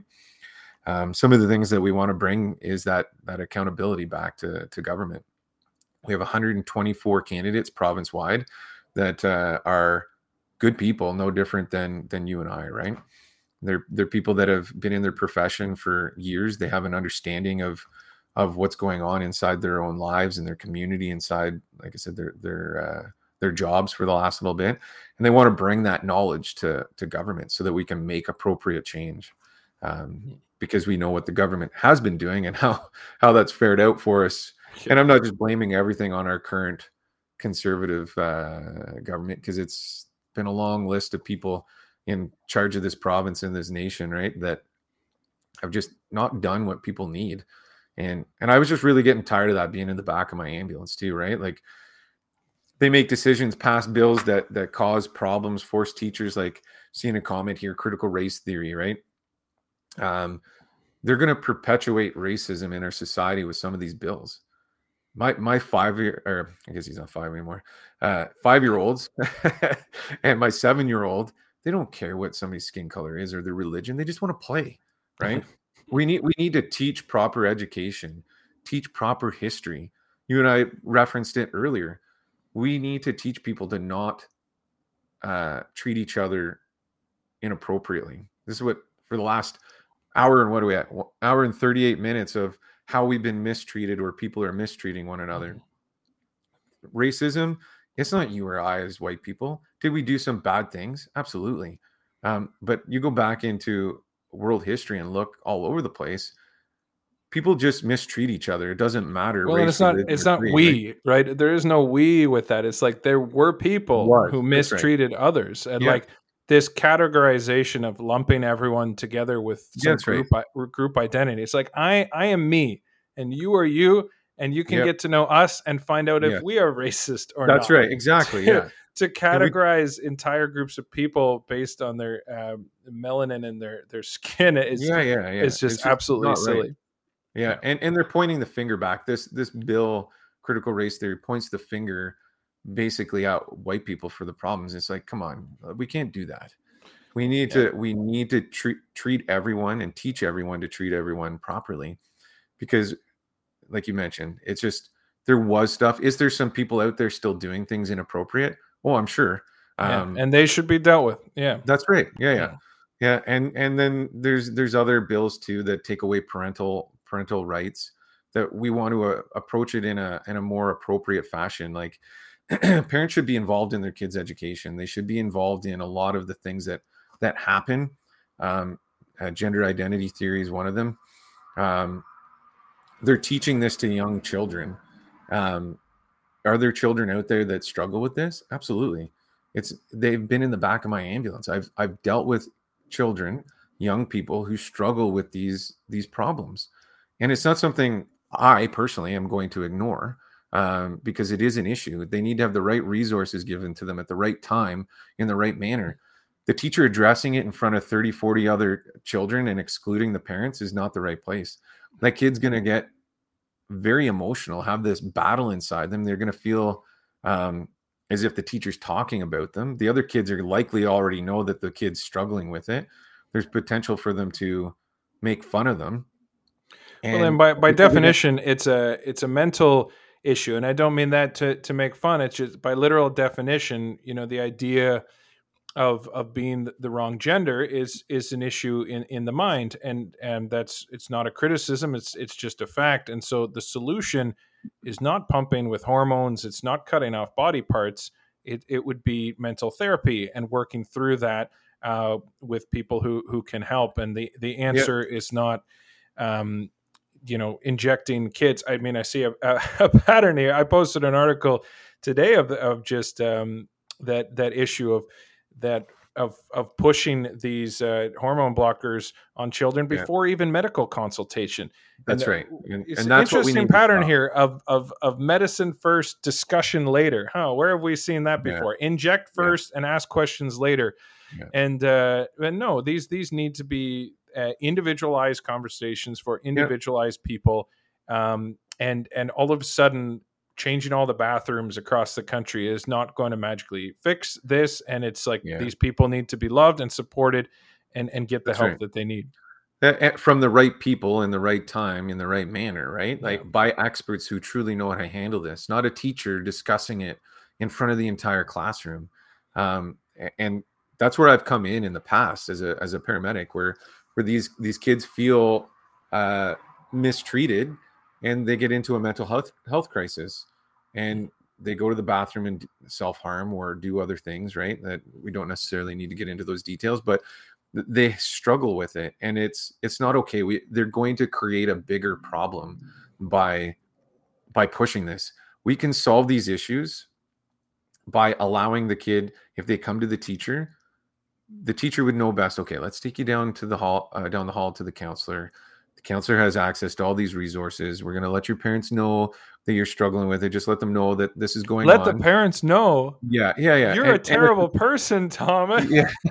Involving but, parents in serious yeah. decisions that children are making. Wow, what a novel but thought. It's just uh, like, but it's crazy. It, it that is that is like something you have to point out. You have to point out because it's not the norm. I mean, no. I have a friend who's a principal at a, at a high school he had to cover up for uh, a young a young woman, 14 years old, who went and and got an abortion. And whatever anyone thinks of that, um, the parents should have been a part of the conversation.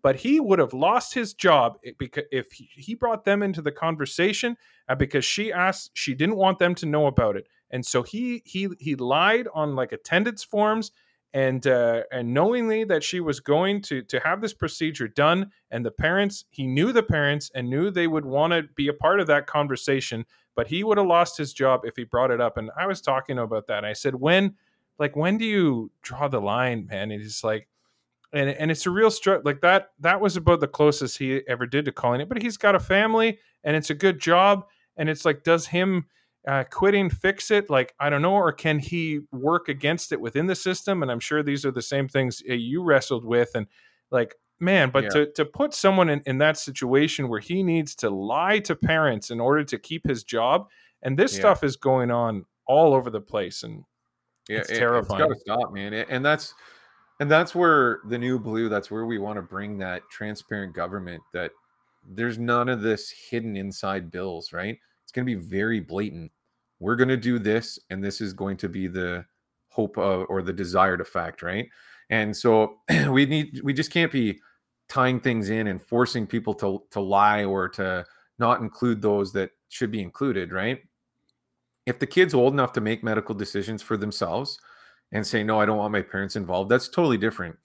But starting an eight nine ten year old uh, at these different age uh, lower age categories on hormone blockers just to prevent um, them to going into puberty that needs to be discussed like that's not that's a big decision those have yeah. some very serious consequences and side effects Can cause sterility um, yeah. It, yeah any number of uh, yeah. things and mm-hmm. and so it's just we need to have a more common sense approach to this that isn't that isn't extreme they don't want me walking into a school preaching about uh, uh, god and jesus well there shouldn't be the other extreme happening either where they're coming in and pushing all these left wing ideologies and and excluding parents from it.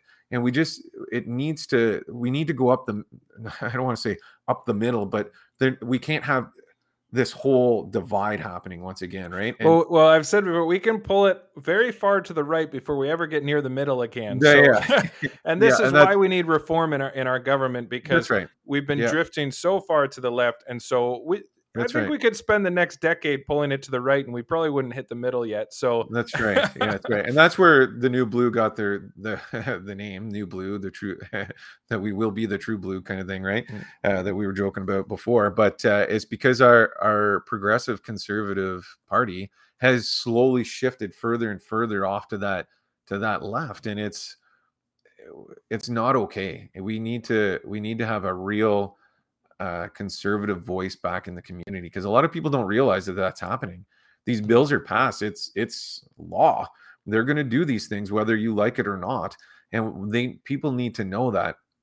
And they're reading these like these pamphlets that that uh, see if you can woo come um, back here. Uh, these pamphlets that I was throwing out uh, at uh, out, out, my window into mailboxes and everywhere else I've traveled in the last uh, three weeks.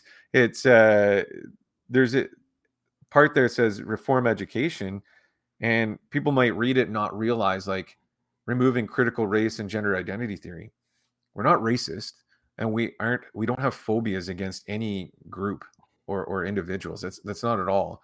People don't realize there's some very very serious issues inside these bills, and that's all we're wanting to do is pull them back, revisit them, have something that's more appropriate. And the new blue with their 124 candidates, we have teachers, doctors, nurses, paramedics, tradesmen, uh, all all kinds of different people that can bring that experience to the government. Where before we have individuals going to university for politics and other various things, jumping in and telling somebody like myself how to do do medicine um, that may have never actually worked in a in in like yeah you might be a doctor but you you, you but it worked on my assignment it worked yeah, on my yeah, assignment yeah. thomas yeah so they may and i've made reference before like uh, canada's top doctor ontario's top doctor they may not necessarily have seen a patient in the last 20 years they yeah they have dr in front of their name but they don't necessarily understand what it's like to be a paramedic or a teacher or whatever ministry they're in where the new blue wants to bring those people the people that actually have that experience who can actually say yeah we can't do that because this this and this is going to happen you know? Yeah. i made reference to the self-harm. I know that is going to happen. It is already happening when teachers start talking about sexuality and gender issues like it is happening and we can't have our kids we cannot allow harm to our children. They're too precious for that People need to understand if you want your children exposed to that, by all means, as a parent, go ahead and talk to them about it. Right? Don't force the other children to listen to it and don't be f- bringing it forward to the point where another child can be made fun of it and have problems right so uh, there, there's so many things man with the, the current government as we've discussed to go into healthcare reform our elderly population there's waiting lists for nursing homes uh, retirement homes.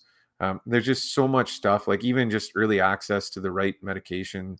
Uh, we're, we've been talking about COVID for a while.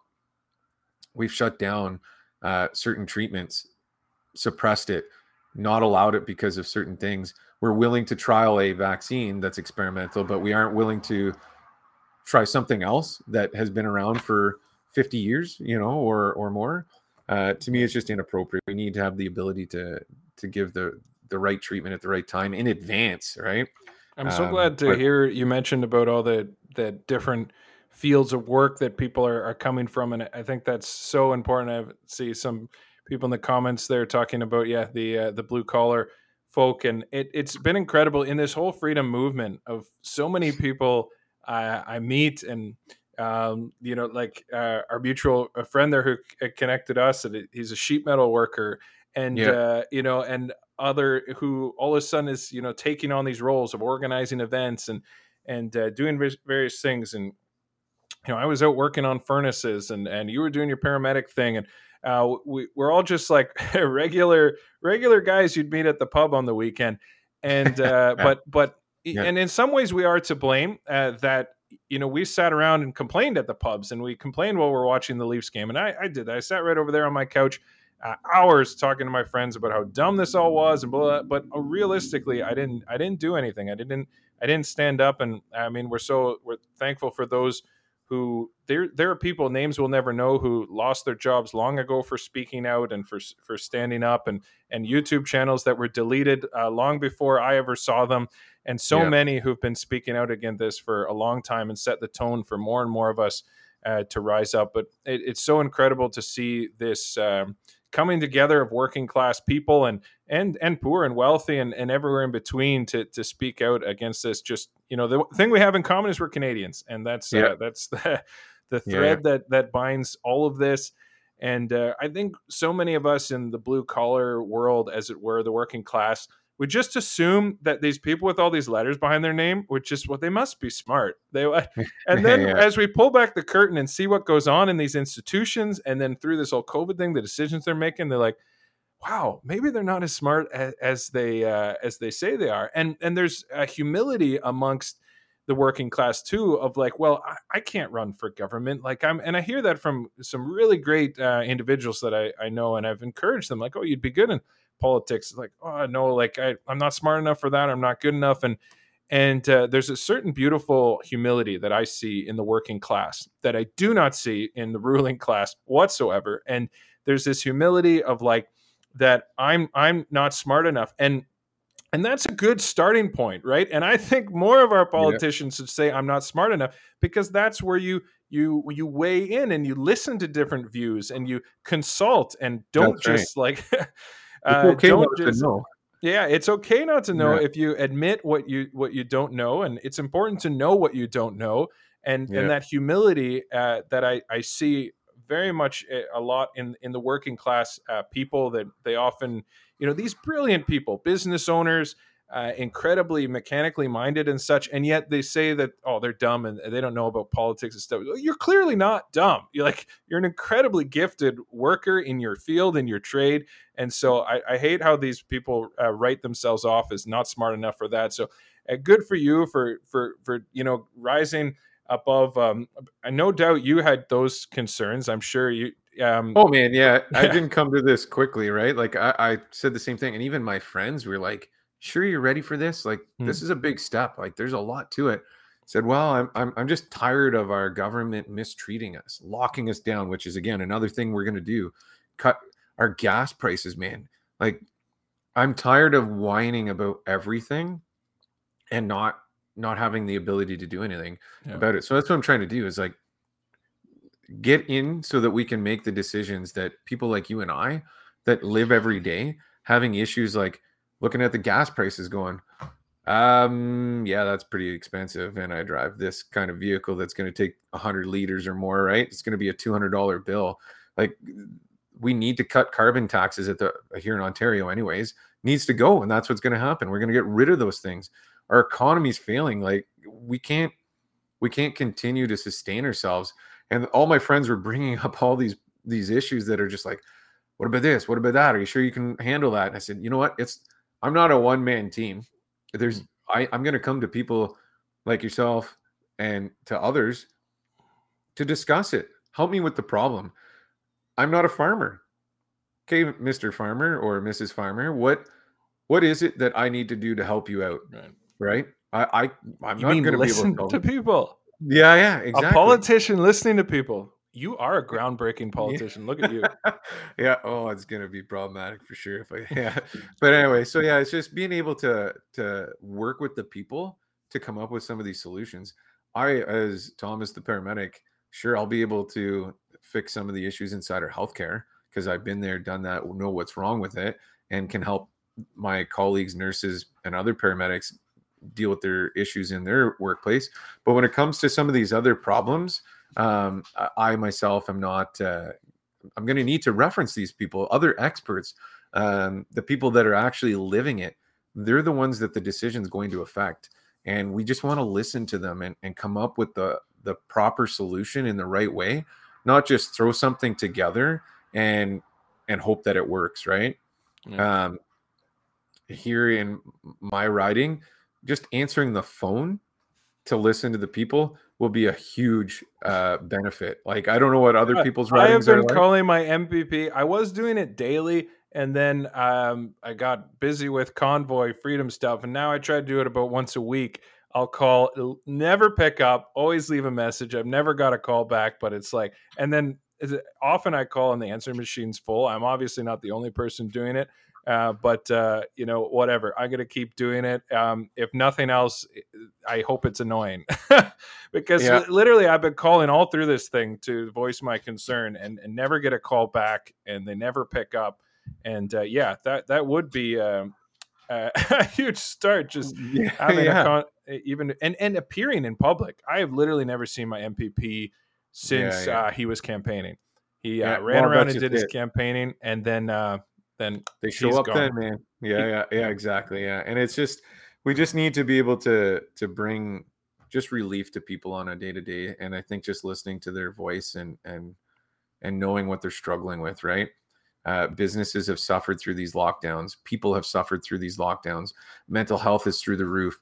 Uh, our hydro rates, our taxes keep going up. Everything's just up, up, up, and we need to just look at it and and slash where we can, narrow down some of the spending in some of these areas that are inappropriate, that our experience in our fields uh, can quickly look at and go, oh yeah, we didn't need to spend money here or there. We can cut this and cut that without without affecting jobs, right?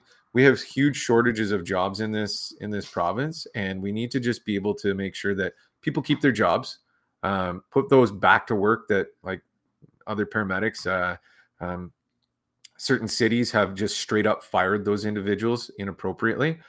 That can't happen. We need to fix that. We need to reverse that. Putting these nurses, doctors, paramedics, police officer, firefighter, all of them that have and and every other career that I just don't have time to name, they need to go back to work. Their employers should not be mm-hmm. treating them the way they are. We need to restore that so we can get this economy off the ground again because it's just stalled. Um, uh, I had mentioned that I was doing electrical work, right, as an apprentice material is taking weeks to get. Uh, some of it's not even available anymore, right? Things that used to take a day or two or could be same day delivery once you order it. Uh, according to my boss, he's like, yeah, it's going to be six months. And I wouldn't normally have ordered it and had it here within a, a few days, you know? And we just, yeah. that kind of stuff keeps happening. People can't continue to, to pay higher and higher taxes adding carbon tax to the fuels. We like we just need to get rid of it all, and and that's that's where the the new blue is going to like. Those are our standpoints. That's some of our policies that I've mentioned that that we're going to just get rid of things that just don't belong there and retract the government overreach that has been for quite some time and especially in the last two years it just just needs to stop man you know and uh, get people back to work and restore lives you know but put some normality uh, back into this this uh, province. Yeah. Well, thank you so much for sharing uh, with me. I've already taken more of your time than than I said oh, I would, and you, I know you got a, a, yeah. a young family, uh, but I think that's a good place uh, to to wrap up. And um, so, yeah, thank you so much for for everything.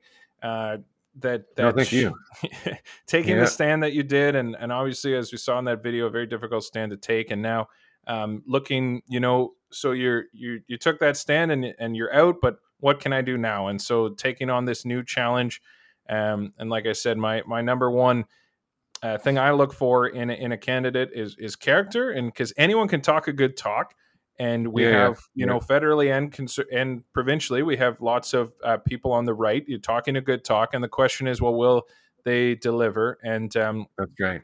I, I I trust that uh, people in your riding, if they would they vote for you, will be able to have someone who delivers and, and will make a, a stand for them. So remind us your Gotta riding. try. again. Sorry, the truck went by, Oh, but yeah, I got to try. Right, that's the one thing we can only do is just everybody gets into government. Certain things happen, but we just we need to really just try. And I think the like you mentioned before, the first step is listening to the people. Hmm. And what's what's your riding again? Uh, it's Renfrew, Nipissing, Pembroke. So Renfrew County in the southern part of uh, uh, of Nipissing, along Mm. Algonquin Park. So basically, we run up the entire uh, east region of Eastern Ontario, right? So basically, from Ottawa all the way up to uh, towards Mattawa, not quite to Mattawa. All right. Well, Huge, if, uh, if you guys are, are listening to this live or later on, and uh, and Thomas is uh, on your ballot, then encourage you guys uh, to to support him. And uh, I'm confident that Thomas is someone who will to work hard for his constituents.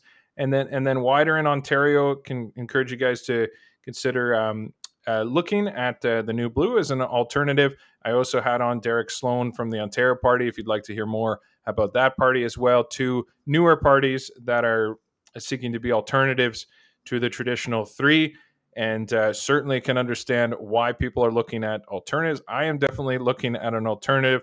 I will most definitely be voting for an alternative uh, party in this election. Um, and so I know many others are, are seeking to do that as well. So Yeah. the new new blue is one you guys can can check out. Uh, Check us I'll out. put- I'll put the link in the description for the the website, and you guys can or just Google them and uh, and take a look who your local representative is, and and add that to your consideration as you're you're looking at candidates for this Yes. upcoming election. So yeah, I'll let you go, Thomas. Thank you so much for being on, and uh, um, hope to talk to you again. Right on. Thanks, man. Appreciate it. Yeah. Thanks, everyone. Good night. Great. Well, um, yeah. What what a great guy. Uh, I got to meet him.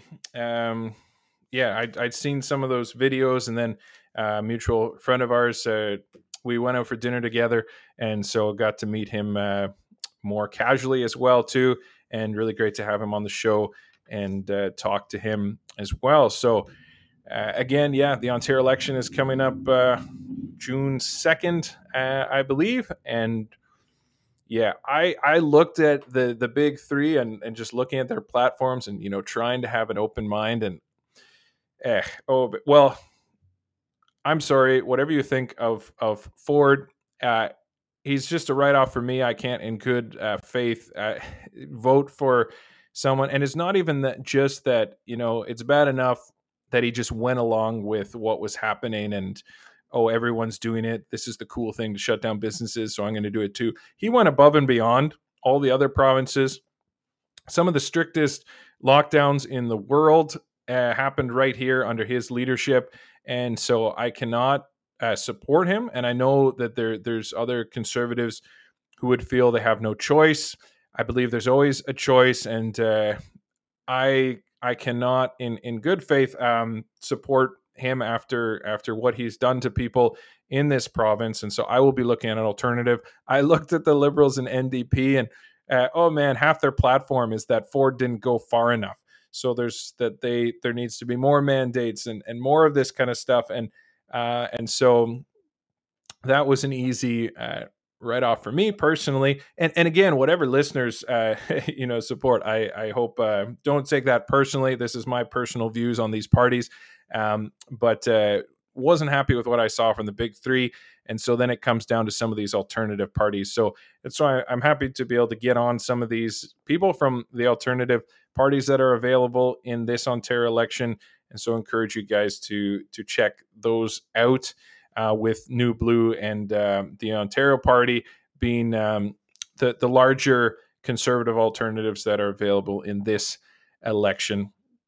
Uh, Just me says Ford is a big uh, flaky. Yeah, it. Uh, I saw so much of that too. Just I had you know some people were hypothesizing whether someone had something on on Ford, like whether one of his uh, businesses you know someone had dirt on him or something because he was so robotic during this uh, past whole thing. It was just like do you know follow the mandates, do what you're told, obey and it just did not like seem like him at all. And then he just broke all his rules anyway, you know. Don't go to the cottage. Oh, where were you last weekend? Oh, well, I had a leaky pipe. You know, Ford, like other people have leaky pipes too, they need to fix. Other people have million dollar properties that they need to check in up north and make sure that it's still functional. Um, and then, you know, Mother's Day, don't don't have your family over. Takes a photo with with all his daughters who don't live at home anymore and uh, he was caught at a wedding and endless things where so that that's where some people hypothesize whether there was dirt on him and whether you know someone had something you know trudeau was was uh, had him by the balls as it was and uh, was pulling him in the direction he wanted him to go so something weird was going on there it was very strange uh, the way he dealt with ontario but whatever the case can't uh, can't support him after how he treated us uh, so it'll be an interesting election, uh, to say the least. But enough about politics. Yeah, great chat with Thomas. What a guy. And uh, enjoyed hearing from him, from someone right there on the front lines. And uh, I did see someone in the comments had said that uh, they were a frontline nurse that might be willing to share their story. And by all means, always happy to hear if you if you send an email the email address is in the description which is kind of a little bit of a a pitch of your story. I, I love uh, I love getting those and, and taking those into consideration as well. So by all means, reach out. I would love to hear from you as well. Um, tomorrow, I don't expect to be on. Actually, going to go see Jordan B. Peterson live. Uh, he's doing a lecture nearby, so looking forward to hearing from him. And uh, then I expect to be live on Thursday. Just haven't finalized a, a guest yet and um, it's going to be a little bit of a slower week uh, because then I am uh, helping with a wedding on the weekend, the one that I was at the bachelor party for uh, the other weekend. So helping with a wedding, um, I'm gonna DJ.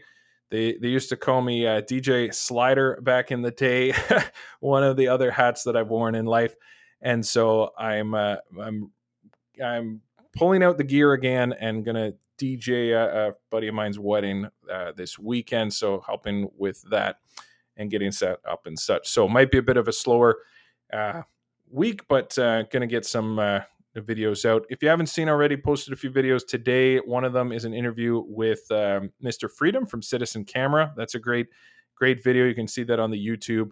Uh, Facebook or Instagram, and uh, Citizen Camera. If you don't already follow him, check him out on YouTube or Instagram uh, makes some really great videos. He's working on a documentary right now, and I've released some of his interviews before that he's done. And uh, so check out the Mr. Freedom interview with Citizen Camera. Um, much fancier than than my interviews. Uh, all the nice camera work and B roll footage and stuff. So he makes some really quality stuff. So check check out that video with Mr. Freedom, and then also released a little update from James Topp, who is currently marching across Canada. And you can watch that update on uh, Instagram, Facebook, or uh, uh, YouTube as well. And uh, so James Topp, as I said, is expected to arrive in Ottawa for June 30th. And I will be there filming, definitely going to be live streaming that and uh, sticking around for a while to uh, to film the festivities there for Canada Day. Um, that's the next kind of big thing coming up. Uh, there's a few other uh, smaller eh, events, and I'll, I'll, keep an eye on and share out some of those on the socials when I hear about them. But um, the, the, next big event that uh, we're trying to pull together lots of groups for will be for the arrival of James Topp in in Ottawa on June 30th. So watch out for that. Should be really good. Reminder: uh, Live from the Shed is now on Spotify. So after this show, I'll be downloading and uploading it to Spotify. So if you prefer to listen, if these are too long for you to watch, uh, then uh, it's on Spotify as well, and you can catch up on episodes there and and listen uh, rather than watch while you're driving or whatever. So started uploading to Spotify, so that's another option for you to enjoy. And um, yeah, thank you as always to the mods and uh, and everyone in the chat there.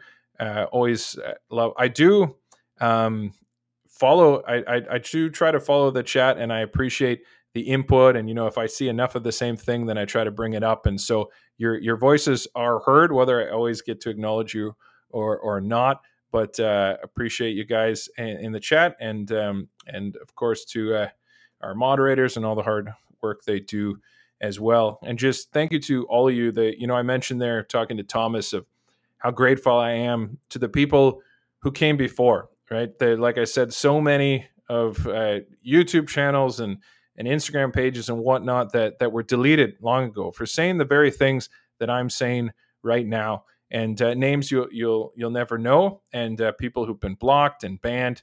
I mean, Citizen Camera is actually one of them. I, if you look at the Citizen Camera, this is crazy. The Citizen Camera video I posted, the interview with Mr. Freedom. Uh, normally, you can tag the name of the the person, the channel that made it in the description. It will not let me ch- tag his channel name, and I was talking to him about that and he's lost several channels. He had to he actually had to get like a new phone to make a new account so he could he could open that channel. And obviously they've caught on to him again because it wouldn't even let me tag his channel. Uh, it let, I, there's a link to it in the description, but it wouldn't let me tag his channel name in the video, uh, which uh, is very strange. And he's had really difficulty getting his videos out there.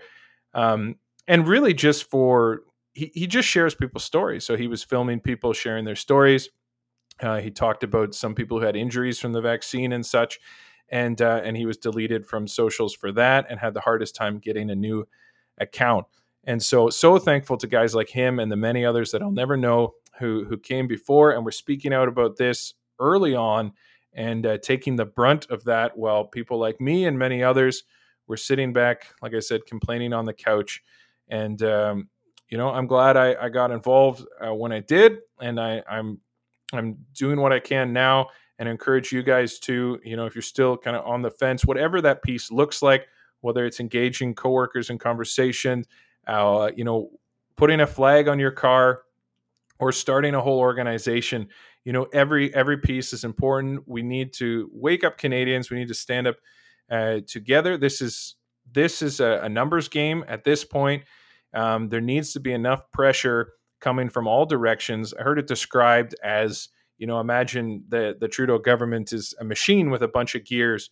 And whether whether you're throwing just a little rock in or tossing a boulder or a wrench or a plastic straw or whatever you've got, big or small, just huck it into those gears and and eventually enough interference and the gears grind to a halt and and and that's um, the end of that and um, and we get to a point where there's enough pushback that drives to a no confidence vote, that it becomes clear within the governing party itself that uh, this party, this this government cannot stand, and uh, an election can be called, and we can get some real change in Ottawa. Uh, peaceful is is possible, and it is the route that that I continue to encourage people to go towards. I know it's been a slow grind. I know it continues to be a slow grind, um, but change is possible.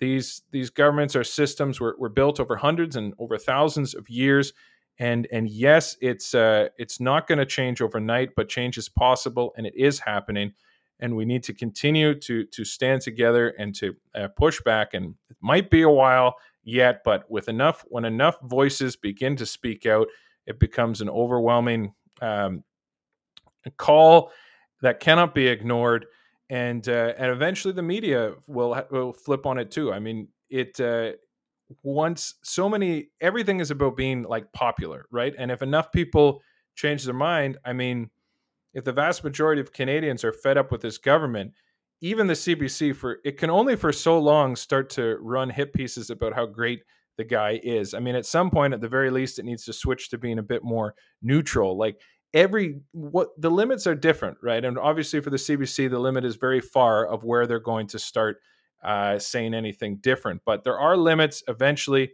and we need to keep pushing against those limits, speaking up together to to uh, create change. But that requires numbers. It requires more and more people um, realizing what's going on, realizing the corruption. Uh, the discrimination, the many things that that you know the regular viewers and those who've been following this will be so aware of. Um, but continue in peace, continue in love. Don't get angry at these people. Uh, many people were just doing what they're told, and they were doing what they trying their best to be good Canadians, and they genuinely were. They were lied to, and uh, we want to help them understand and help them uh, work with us towards creating a, a, free society for all of us and and righting some of these wrongs that were done. But continue that goal in in peace, in unity, in love. And it's going to take some time, but uh, but change is possible, and we're getting there, and we're going to get there, uh, one uh, one step at a time, or or maybe one meme at a time. Anonymous says those memes uh, yeah, one one meme at a time uh, will change hearts and minds, and and uh, whether it's short form or long form information, whatever people react to best, we'll get the truth out there. The truth will set us free, and and we'll get there together. So, thanks, guys. Uh, love you guys. Hope you have a good night, and uh, we'll we'll we'll see you next time. Take care.